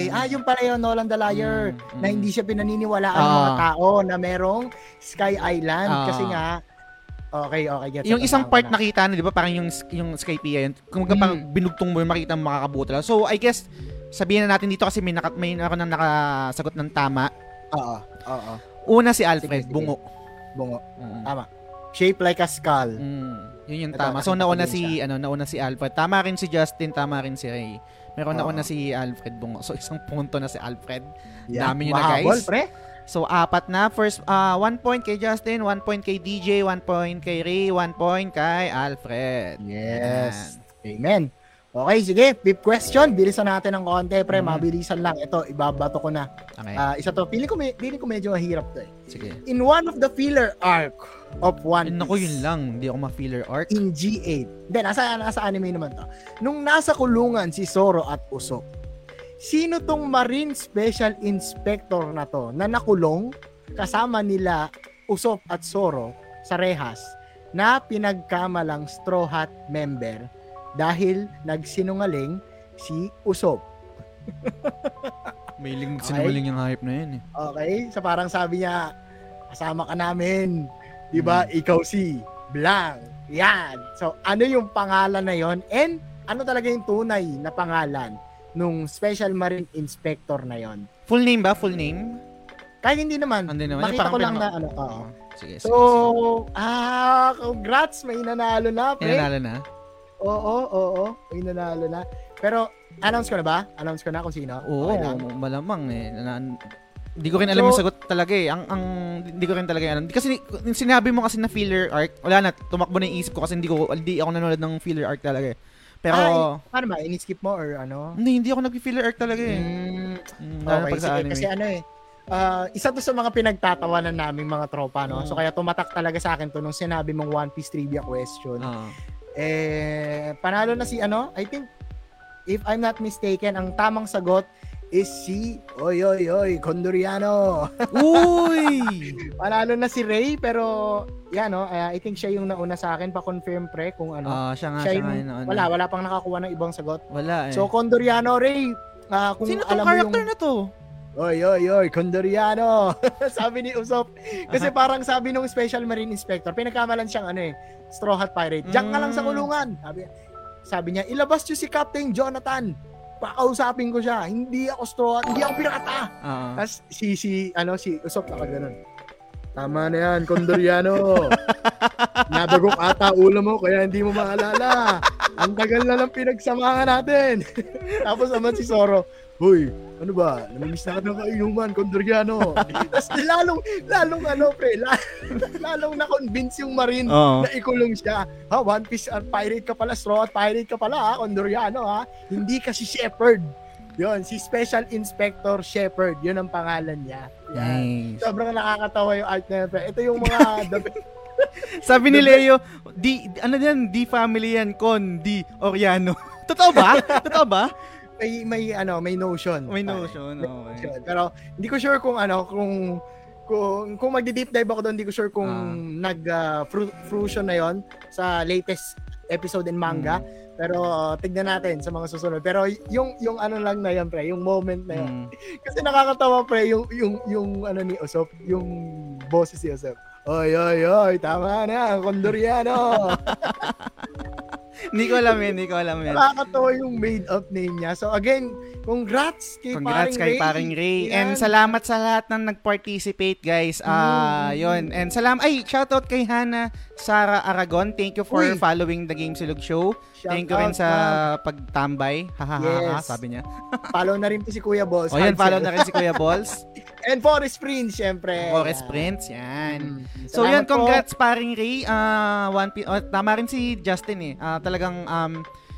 kung One Piece fan ka talagang ikaw mananalo. So, wag kang mag-alala, Justin. Yung next episode natin, yung pag-giveaway is Elden Ring. Lahat ng question tungkol sa Get Good Games. So, kung gusto nyo yun, kasi ganun, I think tama lang naman yun. Kumbaga, dun mo rin malalaman kung gaano ka gusto nung sasali yung merch or nung pa-premyo natin, syempre, diba? Ngayon, One Piece yung premyo natin, yun talaga, dun yung question natin. And then yung next natin na pag-giveaway, Care of Maku. Siya yung nag-sponsor ng Elden Ring. Steam yun, Steam code yun, load yun. So, ang lahat ng question natin next week is puro sa Get Good Games. Get Good. And yun guys, paghahandaan namin ni Jess yun. Again, dapat actually, bigyan natin ng konting transparency. Dapat today din yun na ilalagay natin. And then, kasi Wednesday yung release. Pero parang mas maganda, mas mabigyan ng ample time, mas mapaghandaan natin yung hype ng Elden Ring, and minove namin this next episode sa Sunday. So, ayan guys, abangan nyo. Ayan, yung mga mechanics, konti lang din naman. Ang paghandaan nyo talaga is yung questions. So, kung feeling mo, Justin, is parang, anong tawag dito, handicap ka sa portion na to, most likely malaki naman yung advantage mo next mo.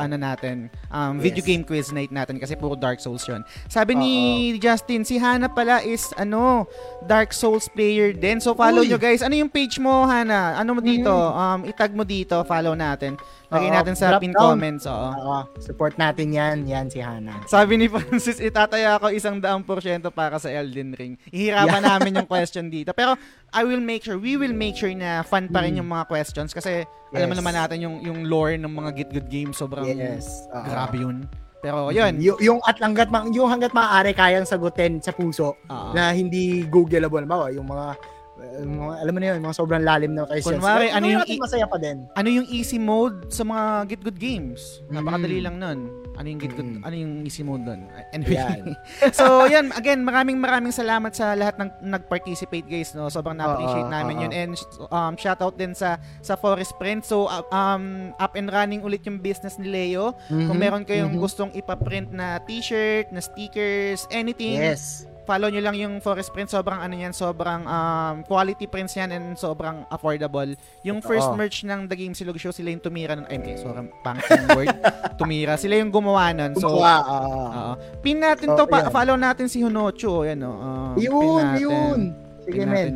Papin na lang. Yan. Yan. So, mamaya after the show, follow natin si Hannah para makita natin. And guys, huwag kayong mawawala kasi hindi pa tayo tapos. May isang topic pa tayo, guys. Papaalam, pero hindi pa. Meron pa tayong pangatlo at pang-apat na topic for tonight. So, ayun. Siguro transition na natin, pre. Sige, ayan, sige. Congrats ulit, Ray. Again, congrats sa'yo. So, say you want to live. Yan. Okay. So, sino bang, friends? Ako na kanina. So, pangalawa ko, ikaw na ngayon ulit. Ulit. Kalimutan nila. Papin daw yung page ni Forest Print. Hindi daw mag-like. Okay. Sige, pre. Lay, pa-comment nga, Lay, pasuyo. Oo. Pa-comment na lang, guys. Tsaka yung kay Honochu, follow natin. Sige. Ito na, pre, nakuha ko na. Baka, sige. I-link ko na lang din. Forest Prints. Yan. Okay, so last topic na tayo, guys, no? For this episode. Yes. Medyo, gusto kong maging seryoso naman. Meron naman siguro tayong, hindi ko sure kung marami tayong tatay dito sa episode na to, no? Pero I think nandito si Ray, tatay siya. Nandito si Mako, tatay siya. Andito si Alfred, tatay na rin siya. And I guess, di ko sure kasi si Justin and then yung ibang mga nakikinig. Yes. gusto kong maging seryoso tayo, guys. And gusto kong i-challenge yung opinion nyo. Gusto kong i-challenge yung morality nyo. Gusto kong i-challenge kung paano kayo mag-formulate ng sagot. So, eto, guys, no. Kung hindi pa kayo tatay, hindi pa kayo parent, okay lang din naman, imagine niyo na lang, and I guess pwede rin naman kayo makapag-make ng ano, ng valid argument, no? Si Leo sana nandito rin. So eto yung question ko sa inyo, guys. Serious mode muna tayo. Kasi okay, happy-happy naman tayo kanina, no? If ever your son or daughter committed a crime, isusuko nyo ba sila sa police? Anong crime, pre? Pumatay. Kung pumatay yung anak nyo, lalaki, daughter or son, isusuko nyo ba sila sa police? May context ka ba, pre? Kwento mo naman may konti. Baka meron kang ano dyan. Or hindi, saan mo na formulate? Hindi self-defense. Hindi self-defense. Talagang masamang tao. Pumatay lang talaga. First time niyang pumatay. Umuwi siya ng bahay, duguan. Nakapatay ako. Hindi self-defense. Nag-away kami, pero hindi naman pinagtanggol. Kumbaga parang hindi naman, yun, basta hindi self-defense. Simpleng away lang. Argumento, hindi nagkasundo, nasa inuman. Pinatay niya yung naka-argumento niya. Umuwi sa'yo. Nakapatay ako, duguan. Will you turn him, her, sa kaukulan, sa police? Ang hirap, tol. Parang, for me kasi, ako hindi ako tatay, pre, ha. Yun nga eh. Pero meron tayong mga tatay dito. Sana mag kayo, guys. Mag-participate kayo, guys. Alam ko sobrang challenging ng topic and question of morality, depende kung anong kasi gets ko eh kung self-defense, 'di ba? Alam naman natin 'yan eh. Kumbaga parang ipagtatanggol natin yan, pero hindi ganoon, hindi self-defense. Hindi self-defense. Siguro nadala sa init ng ulo, sa pag-aaway ganyan. Imbis na basta pinatay niya, pumatay siya. Oo. So hirap. Oh, gets ko, guys, ha. Gets ko talaga na mahirap. Pero hindi ko alam eh actually, kung paano pumasok to eh. Kung paano pumasok sa akin to eh. Pero okay. Ito parang gusto ko lang. Wala kang konteksto. Wala akong konteksto. Kumbaga parang random lang na nagyoyosi ako habang naglalaro ka ng Lost Ark. What if kaya may anak ako tapos nakapatay siya ng tao? Isusuko ko ba siya sa police? Or itatago ko, pagtatakpan ko yung anak ko? Ganun lang kasimple. Siguro, pre, ako, oo, even na maayos ang justice system. What if moments to, so sabihin natin hindi sa Pinas to. Kung sakali lang. Basta maayos yung system at sisiguraduhin ko na nandun ako all throughout. Definitely, there is something wrong kung hindi siya self-defense. May pinagdaanan yung anak ko, nagkulang ako. Nagkulang ako ng gabay, nagkulang ako ng paalala.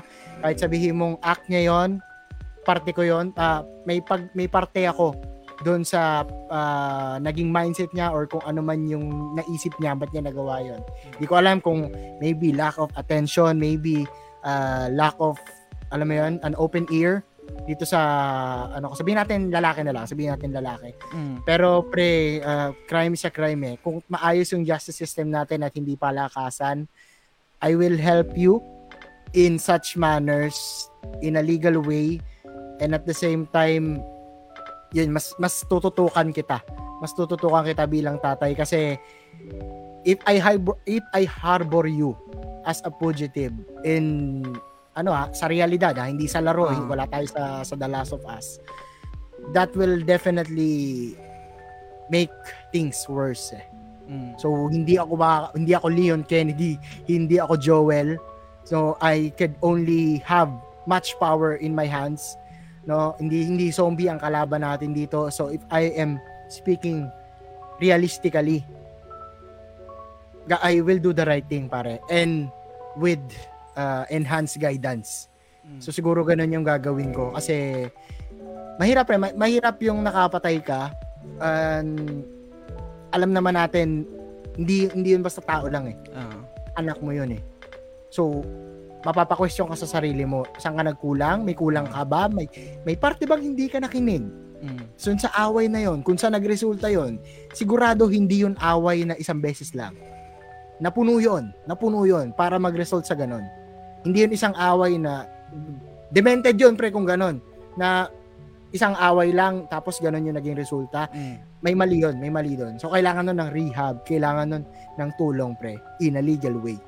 So para sa akin, I think yun yung sagot ko. Kasi I can only do so much as a father. Hindi ako doktor, hindi ako lawyer, hindi ako Joel, yun. So, si Joel is nasa isip ko bilang father figure as a game, then and Deacon Saint John also. Although hindi siya tatay, pero yun yung mga nakikita ko na mga pumasok sa isip ko para isagot to. So, ayun.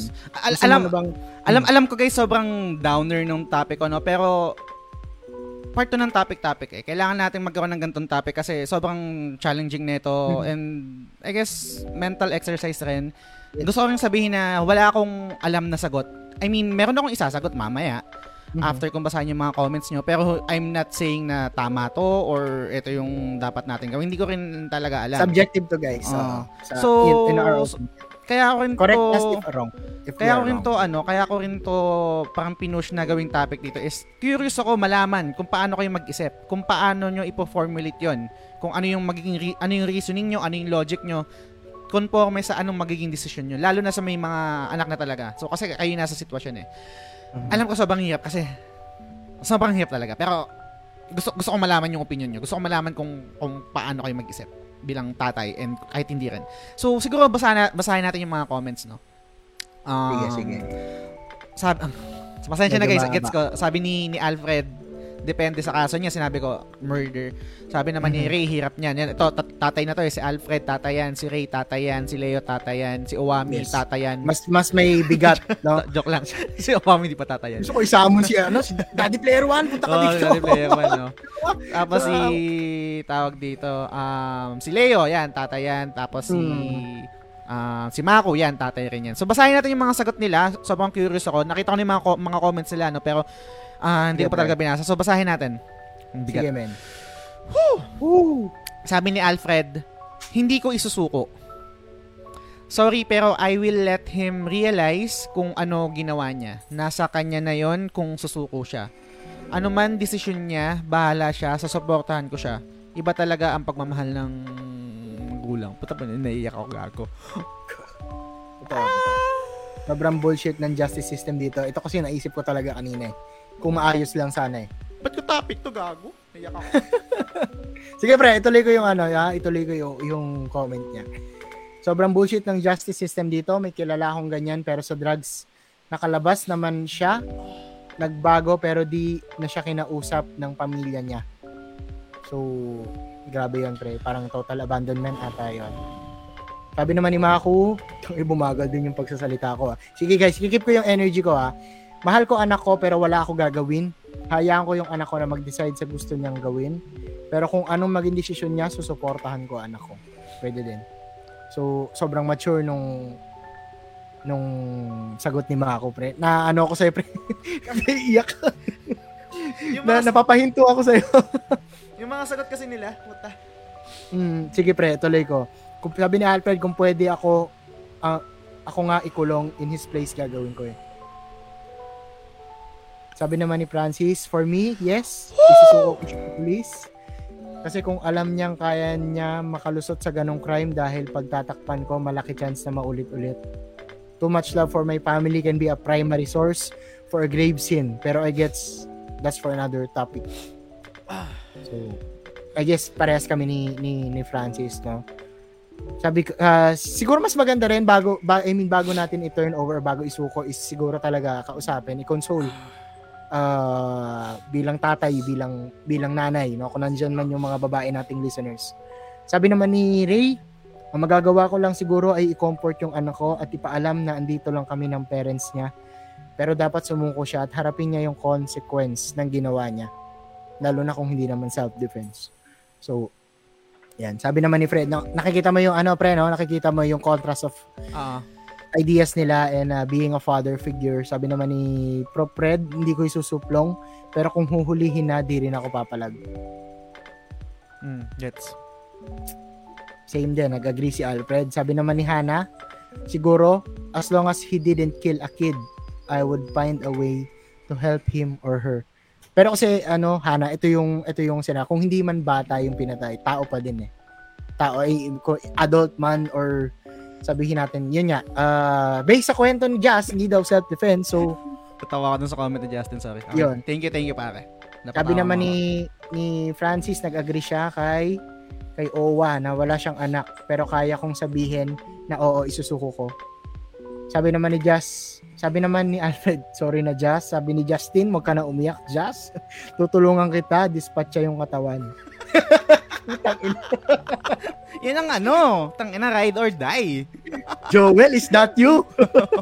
Just kidding. Yan. Sabi ni Leo, pag naisip ko pa lang, makukulong si Forest sa Pinas, baka takas na lang siguro kami.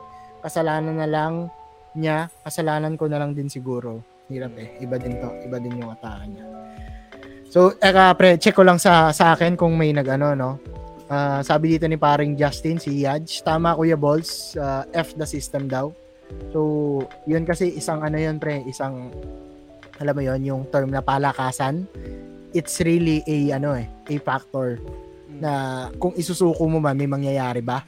Diba? Kahit sabihin natin, oo, crime siya, pero iba yung malakas ka sa ano eh. Sa, alam mo yun, commoner ka lang. Lalo dito. I mean, realistically speaking lang naman yun. Pag pinaprocess ko kung bakit ako naiyak, siguro kasi sa mga sagot nila na parang ramdam mo yung pagmamahal ng pagiging magulang. Pero sa kabilang banda, pag nilalagay ko yung sarili kong paa doon sa magulang nung namatayan, nung pumatay, nung pinatay nung anak nyo. Putang ina. Rock and roll, Brad. Diba? Parang, diba? Iba eh. Kumbaga parang, kung ikaw yung nandun sa kalagay nung, magkaiba eh, diba? Both sides, diba? Diba? Kung ganon, naiintindihan kayo yung parang hindi nyo isusuko, pero kung lulihin, hindi rin pipigilan, iba yung pagmamahal ng magulang. Sa kabilang banda, ako naman, naiisip ko, paano pag ako yung namatayan? Ako yung namatayan ng ano? Ganon. So, to answer my topic na putang ina, ba't ko to naging topic? Hindi ko rin isusuko eh.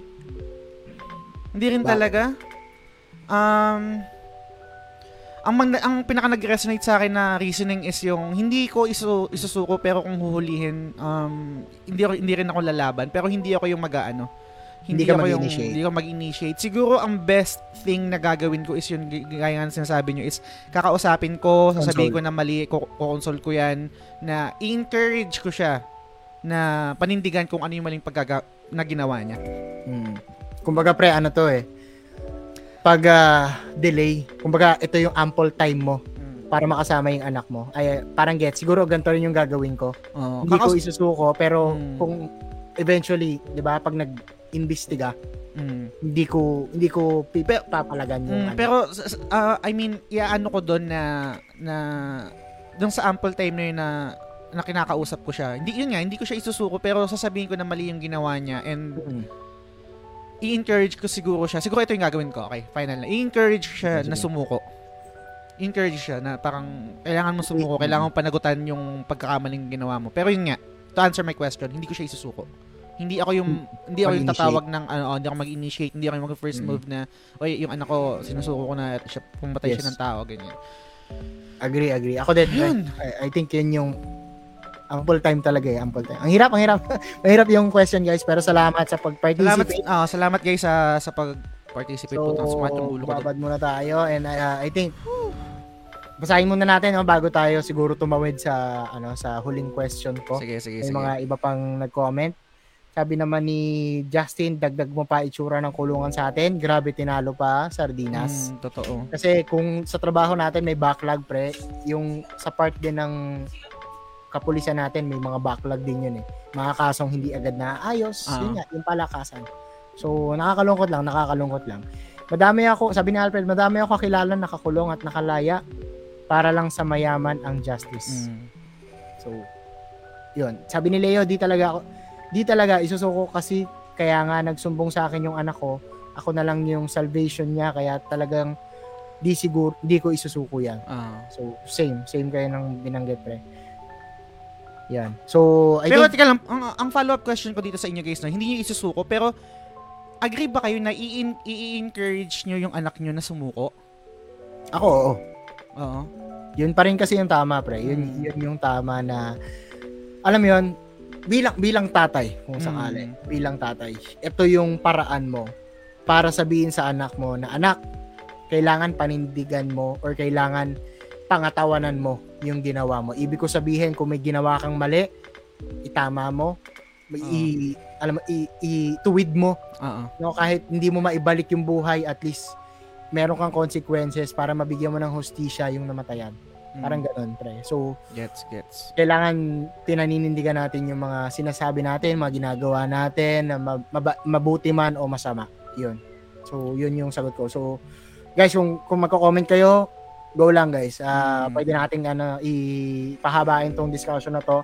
Lalo na kung hindi pa kayo, feeling nyo kulang pa yung nasasabi nyo para dito sa topic na to. Kasi, mental exercise to. Although, yes, what if world to eh. What if world to. Pero, na-appreciate namin yan, guys, kung ma-practice natin yung kung sakali na ano yung magiging sagot nyo pag nangyari to.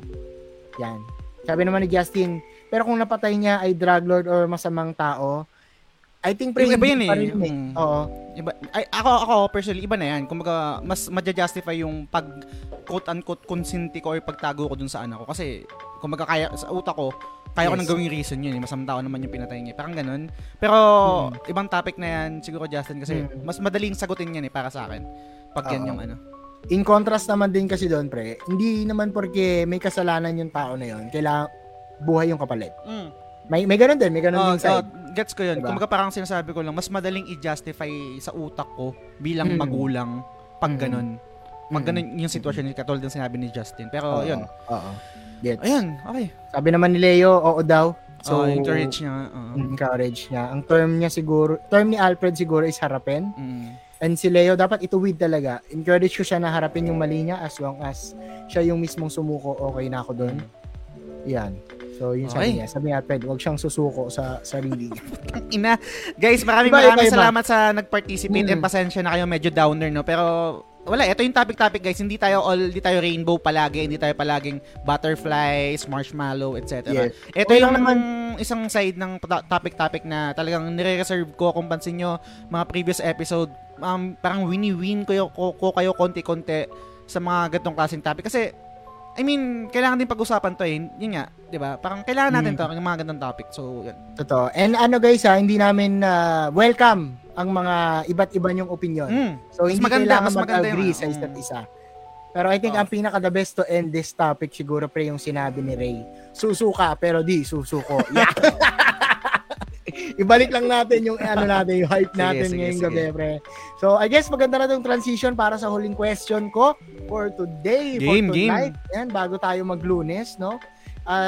Sige, ito na. Bigay ko na. Balik tayo sa pre. Mahal natin. About games naman tayo. Okay. Yeah.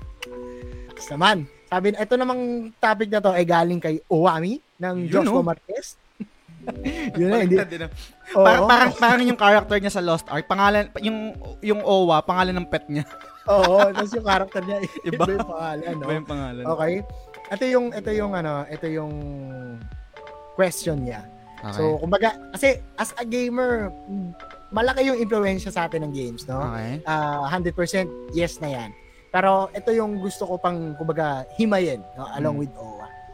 Ano yung pinaka skill or mindset na natutunan mo or na-acquire mo sa video games na ina-apply mo in real life? Uy, ang ganda niyan. Gandang topic niyan. So, ayun guys. Kung sakali, bigyan ko kayo ng mga example. Halimbawa, naging matipid kayo, naging kuripot kayo. Kasi yung herbs sa Resident Evil 2 hindi nyo ginagamit hanggang hindi nyo nakita si Tyrant. Pati yung Phoenix Down, putang ina, tapos nyo na yung Final Fantasy, ang dami nyo pa rin Phoenix Down, ang dami yung Elixir, ang dami yung Mega Elixir. Oo, yan. Tapos, ano pa ba? Siguro, basic example na lang din, lalo sa mga Git Good player. Yun. Patience. Diba? Patience and pari. Yan. Yeah. Pagkasama yan. Isama natin si Den. Isama natin si Den. Oh, yan. Summoning jutsu. Kuchiya seno jutsu. Ayan. So, guys, comment down below kung ano yung nasa isip nyo or yung skill na to, yung parang nag-resonate agad sa inyo pag okay. Pagkatanong ko, ting, gumano, na parang naisip nyo, ah, oo nga, no, saan ko ba ito nakuha? Ganun, no? O kaya, ewan ko ha, pero may isa ko example na hindi maganda example na parang ang gusto nyo munang puntahan eh yung mga maling daan kasi natuto kayo sa God of War. Oo, no? Kasi madalas yung maling daan nandun yung saya. Magka-cutscene eh. Tsaka magka-cutscene na kagad, di mo na-explore yung ano, hindi mo na mababalik. Oo, hindi pwede bumalik, may point of no return. So, iba naman yun. Naisip ko lang ngayon. So, Unahan ko na muna siguro Kuya Bols, no? Yung sige, question sige. Mo kasi marami pa tayo magbabatuhan tayo and bago tayo basahin natin yung mga comments. Kasi nabanggit mo na rin pare. Eh nandito si pareng Justin, okay. nandito si Ray yan, nandito si Francis, no? Okay, mukhang alam ko kung saan papunta. Get good talaga pare. Get good games pare. Gets ko na hindi siya appealing sa lahat. Gets ko na parang acquired, quote-unquote acquired taste yung mga ganyan games, no? Kasi ang number one naman dyan na argument is naglalaro ka ng video games para mag-relax. Bakit ako maglalaro pa ng magpapastress sa akin? Yes. Yung mga get good games kasi applicable siya sa totoong buhay. Kasi ang totoong buhay pare, sobrang hirap. Sobrang get good. I mean, yun yung parang totoong get good talaga eh. Kung i-one is to one mo. Yung mga Dark Souls, Sekiro, Demon Souls, ngayon Elden Ring yung palabas, no. Ang number one ko na talagang ina-apply sa buhay is yung matatalo ko tong boss or let's say pag may problema ako sa totoong buhay, malalampasan ko to, madadapa ako, kunwari sa game, no, mamamatay ako pero hindi ako magkukwit. Magtatry again ako, magkukontinue ako, never ko ipe-press yung quit. Mamamatay ako. Parang sa totoong buhay, madadapa ako. Pero babangon ako, matatalo ko yung boss ko. Hindi yung boss ko sa trabaho. Sorry. Matatalo ko yung problema. Malalampasan ko yung problema. Yun talaga eh. I mean, sa mga may hirap na games, kung bakit siya sobrang appealing sa amin kasi yung same na feeling na na-conquer mo or natalo mo yung isang boss na sobrang hirap, same feeling siya pag nalampasan mo yung isang malaking problema, isang dagok sa buhay mo eh, na hindi mo sinukuan, hindi na parang okay sige tang ina dapang-dapa ako ngayon yung bako against the wall. Kasi kung susuko ka, putang ina, magkukwit kayo, okay, exit game. Hindi eh. Nando ka pa din eh. Oo, kailangan mong iyak. Parang sa Get Good Games, ang number one kong laging advice pag gusto nyo maglaro is i-acknowledge nyo at intindihin nyo na mamamatay kayo. Kasama sa game mechanic yun, namamatay kayo. Kasi pag namamatay kayo, dun, tas paulit-ulit, i-repeat nyo yung proseso, doon kayo matututo. And, para ma-overcome yung challenge na yun. Ganun yung sa buhay. Ang ganun na sagot mo, pre, ba? Iyak ka din, ba't kong iyak? Walang iyakan dito. Lala tayo dito. Anyway, so ganun sa buhay. Sobrang applicable nun sa buhay. Ang hirap ng buhay pero hindi tayo susuko. Hindi tayo susuko sa laban. Madadapa tayo, marami tayong pagdadaanan. Sobrang hirap ng kalaban pero malalampasan natin 'yan. Basta yung mindset natin na part 'to ng proseso, part ng buhay natin na madapa, part ng good games na mamatay ka and eventually ma-overcome yung boss na yun, matalo yung boss na yun kasi kada dapa mo, kada patay mo sa Sekiro, nag-gain ka ng experience para talunin yung boss na yun or sa totoong buhay para lampasan yung problema na 'yan. So, yun yung answer ko dun sa question na yun. Ang ganda ng sagot mo, tol. Ano talaga, no? Patience tsaka Getting good. Sa buhay, no? Parang, ako pre, naiyak ako kasi. Bakit? Parang ako nagbo-motivational speaking dyan. Pero totoo kasi, no, I can relate and nakita ko naman yung patience mo lalo nung nilaro mo yung Cuphead. Yung pagpa-platino mo sa Cuphead, nakikita ko din. And I can piggyback, no, na talagang sa totoong buhay, mahirap. Mahirap talaga, pero at least tayo, may replay button tayo. Yun yung after ng gabi. Pag bumangon na tayo ng umaga.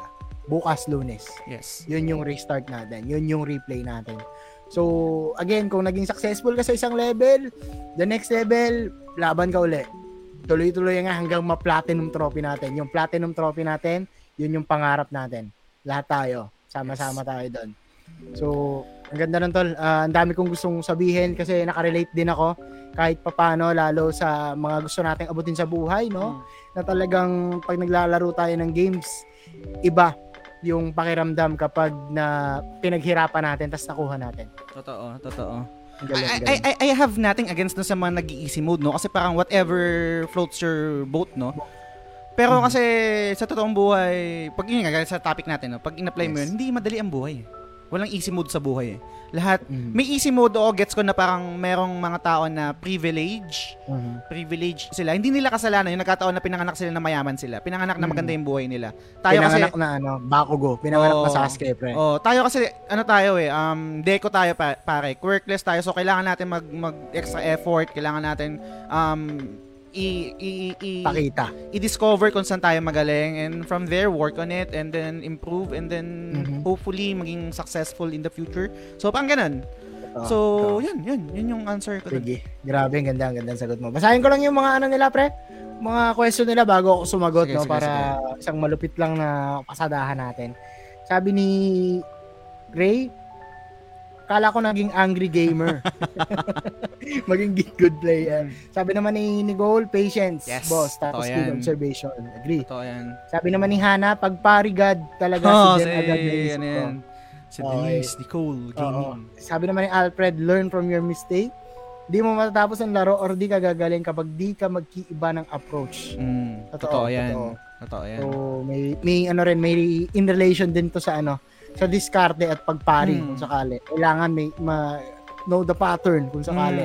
Know thy enemy. Parang sabi nga ng Blacklist, diba? Break the code. Yun. Yes, break the code. You know, there one. No? Sabi naman ni Jackstein, hindi ko alam kung tama yung sasagot ko. Pero, again guys, there are no wrong answers here, no? Again, depende na lang din sa gravitas. So, continue lang kayo mag-share. Again, this is a safe place for us. So, alam nyo sa mga previous episodes ko ano yung mga sinishare natin. Masaya yun. So, tuloy kayo sinabi ni Justin, nagkaroon ako ng trust issue dahil sa Dark Souls. Buset na patches yan and halos lahat kasi ng tao madalas kalaban. Kaya, yun, hindi ako basta-basta nagtitiwala sa ibang tao. Valid yan, valid yan. Sobrang valid niya. Si Patches, pre, bigyan ko lang context, no? Sobrang traidor nun. Traidor yun. Traidor na character yun. Parang hingi ng tulong tapos lagi kang tatraidorin. Yung character na yan. Okay. Gets. Parang may mga naisip mga akong ganyan. Maraming ganyan sa Red Dead, eh. Red Dead Redemption 2. Sabi naman ni Alfred, maganda sa game. Pwede mo balikan anytime. Same sa minor problem sa buhay. Again, papasok dito again, gusto kong banggitin tong quote na to, no, na a lesson that is not learned will always be repeated. Pare, parang ibig ko sabihin doon, itong lesson na to hangga't hindi mo to natututunan, uulit at uulit to. The next day, the next week, the next year, hangga't hindi mo natututunan kung paano to i-resolve, kung tatakasan mo lang, talagang uulit at uulit to. So, I agree na kailangan talaga natututunan natin kung ano yung pagkakamali natin. Sabi ni Owami, pagiging resilient, ito yung sagot niya sa ano, nung tinanong, yung binigay niya sa akin yung topic. Kasi na-practice ko siya sa video games kasi pwede ka mag-retry or continue. Yun. Galing. Totoo yan. So, sabi naman ni Jeff, nag-cutting ako, nag-practice kasi kami. Yun! Ano yun, Jeff? Baka ano, kaya ano ngayon siya, baka na-late siya. Na-late si Jeff. Sabi ni Owami, time management at priority picking dahil sa mga open world games, daming side quest at drama. Okay. Kumbaga, prioritizing. Sabi naman ni Maku, ang buhay natin kasi isang MMORPG, parang Lost Ark.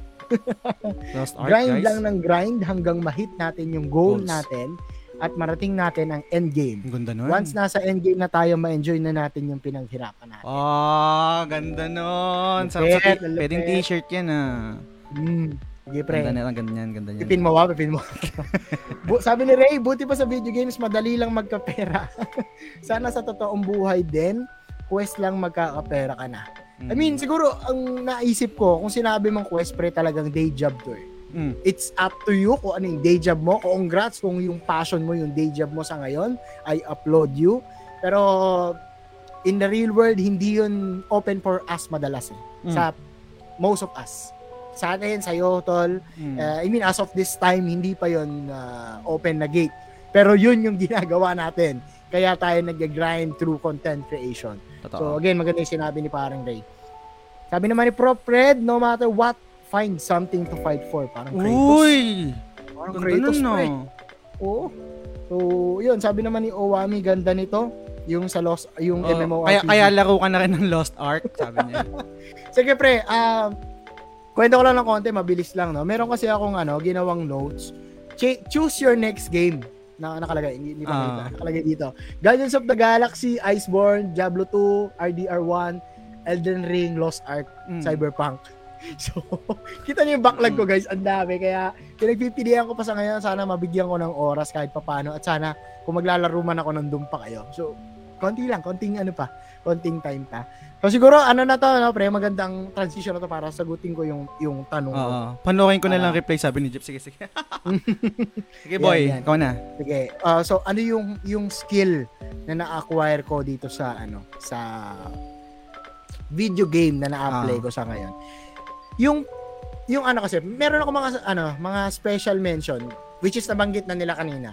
Yung mga retry and continue, yung lesson, yung pari, kailangan alam mo na dapat para hindi na maulit. Yun yung isa sa mga special mention ko. Pero yung sa akin, actually, low-key binanggit ko na kanina. Kung kilala nyo ako, guys, medyo, frugal akong tao. Kuripot, kumbaga. Na-apply ko to dahil siguro ng mga panahon naglalaro ako, parang may time noon na may boss akong di matalo kasi winalgas ko lahat ng item ko na healing potion. Nakalimutan ko na yung game. Pero after noon, yun, Final Fantasy, Resident Evil, and na-apply ko siya sa real life na hanggat hindi ko kailangan, hanggat merong, alam mo yun, same instances, hanggat isa lang yung butas ng brief na maxer ko, as long as it served the same purpose, nandun yun. Kumbaga, ganun ako. Parang, ganun ako magtipid. Ganun, pre. Parang, minamanage ko yung, sabihin natin, yung budget ko dun sa mga bagay na talagang gusto ko at dun sa mga bagay na kailangan ko. So, naging, naging strategic ako in terms of having this items. Items in my pouch, items in my cabinet, ganyan.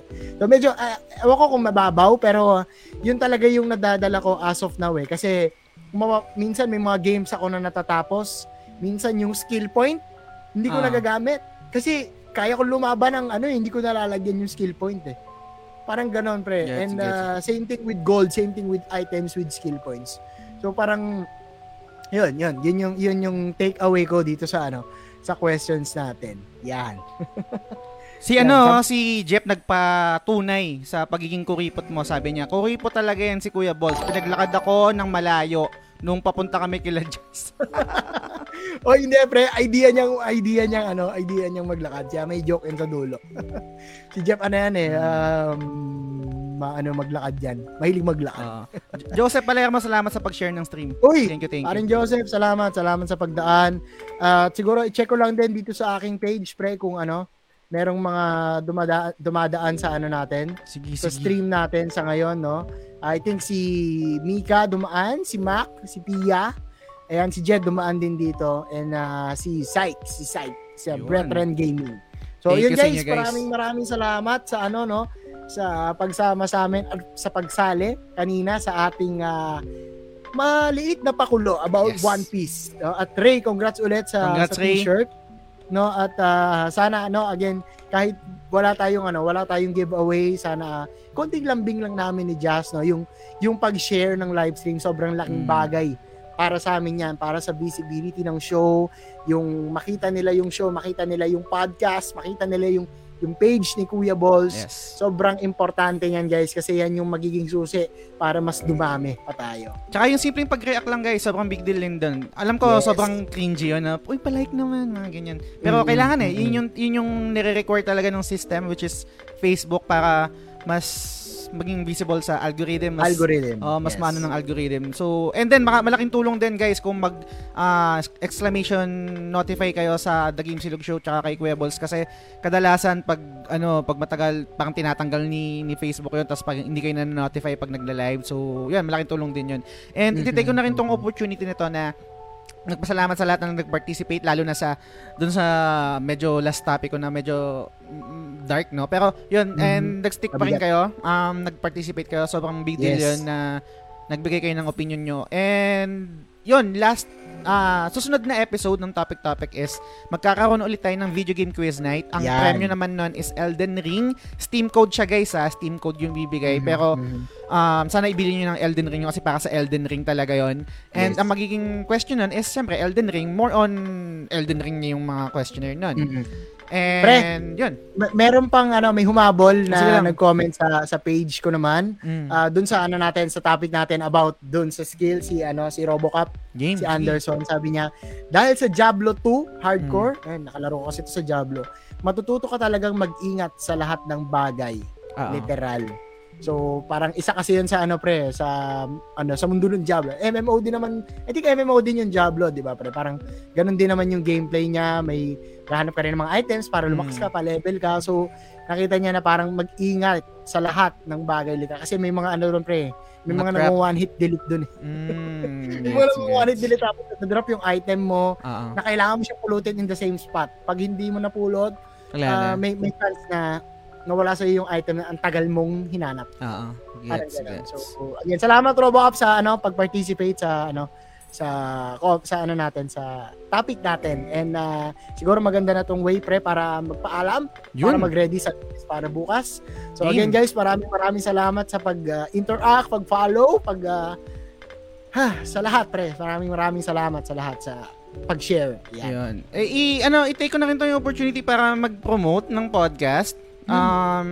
Kung meron kayong Spotify, sana i-follow nyo yung The Gamesilog Show sa Spotify, i-rate nyo rin, and meron akong bagong episode ngayon with Alfie, Why I Love Dota, and bukas mag-release ako ng bagong episode din, Negative Side of Gaming, yun dun sa mga nag-comment dun sa post ko before, last week, binanggit namin yun dun, ito yung link ng Spotify, and yun, kung meron kayong mga topic na gustong i-discuss, i-PM nyo ako, The Gamesilog Show or si Kuya Bols, wag sabay kasi ang purpose is para alam na hindi namin alam yung yung topic. Hindi namin alam, hindi kami prepared kasi magandang i-capture yun eh. Yes, so yes, ikaw Kuya Bols, anything to promote? Tapos end na natin. So ayun lang guys, again yung sa podcast ng Gamesilog Show and yung page ko din, paki-follow. Take ko na rin yung opportunity aside sa FB, yung YouTube ko, pa-follow, pwede niyo i-follow, and sa TikTok also gumagawa ako ng mga short clips. Sinisimulan ko na rin kahit papano yung mga nakakatawang konti, ganyan. Pero abangan niyo lang kasi kahit papano sa mga live stream ko sa FB, naglalaro tayo ng mga iba't ibang klaseng games. Yan. So, anong platform ka naglalaro sa Facebook? Anong platform? Anong console? Game? Console ba? Console games? Console. PlayStation. PlayStation 4. Bulok yan. Lost Ark tayo. Lost Ark PC Master Race, guys. So, kung gusto nyo... Joke lang. Kung gusto nyo mag-Lost Ark, i-PM nyo ako. Sali kayo sa guild namin. Palakasin natin yung Gamesilog sa North America West Shandy server. So, yun guys, yun yung kinaka-adikan ko. Nag-i-stream din ako noon. Kung trip nyo yung MMORPG, join kayo doon. Yes. So, yun lang. Maraming salamat guys sa panonood. Hanggang dito na lang muna. Out na muna si Kuya Bols and si Jazz. 3, 2, 1. Bye! Kenda! The Gamesilog Show.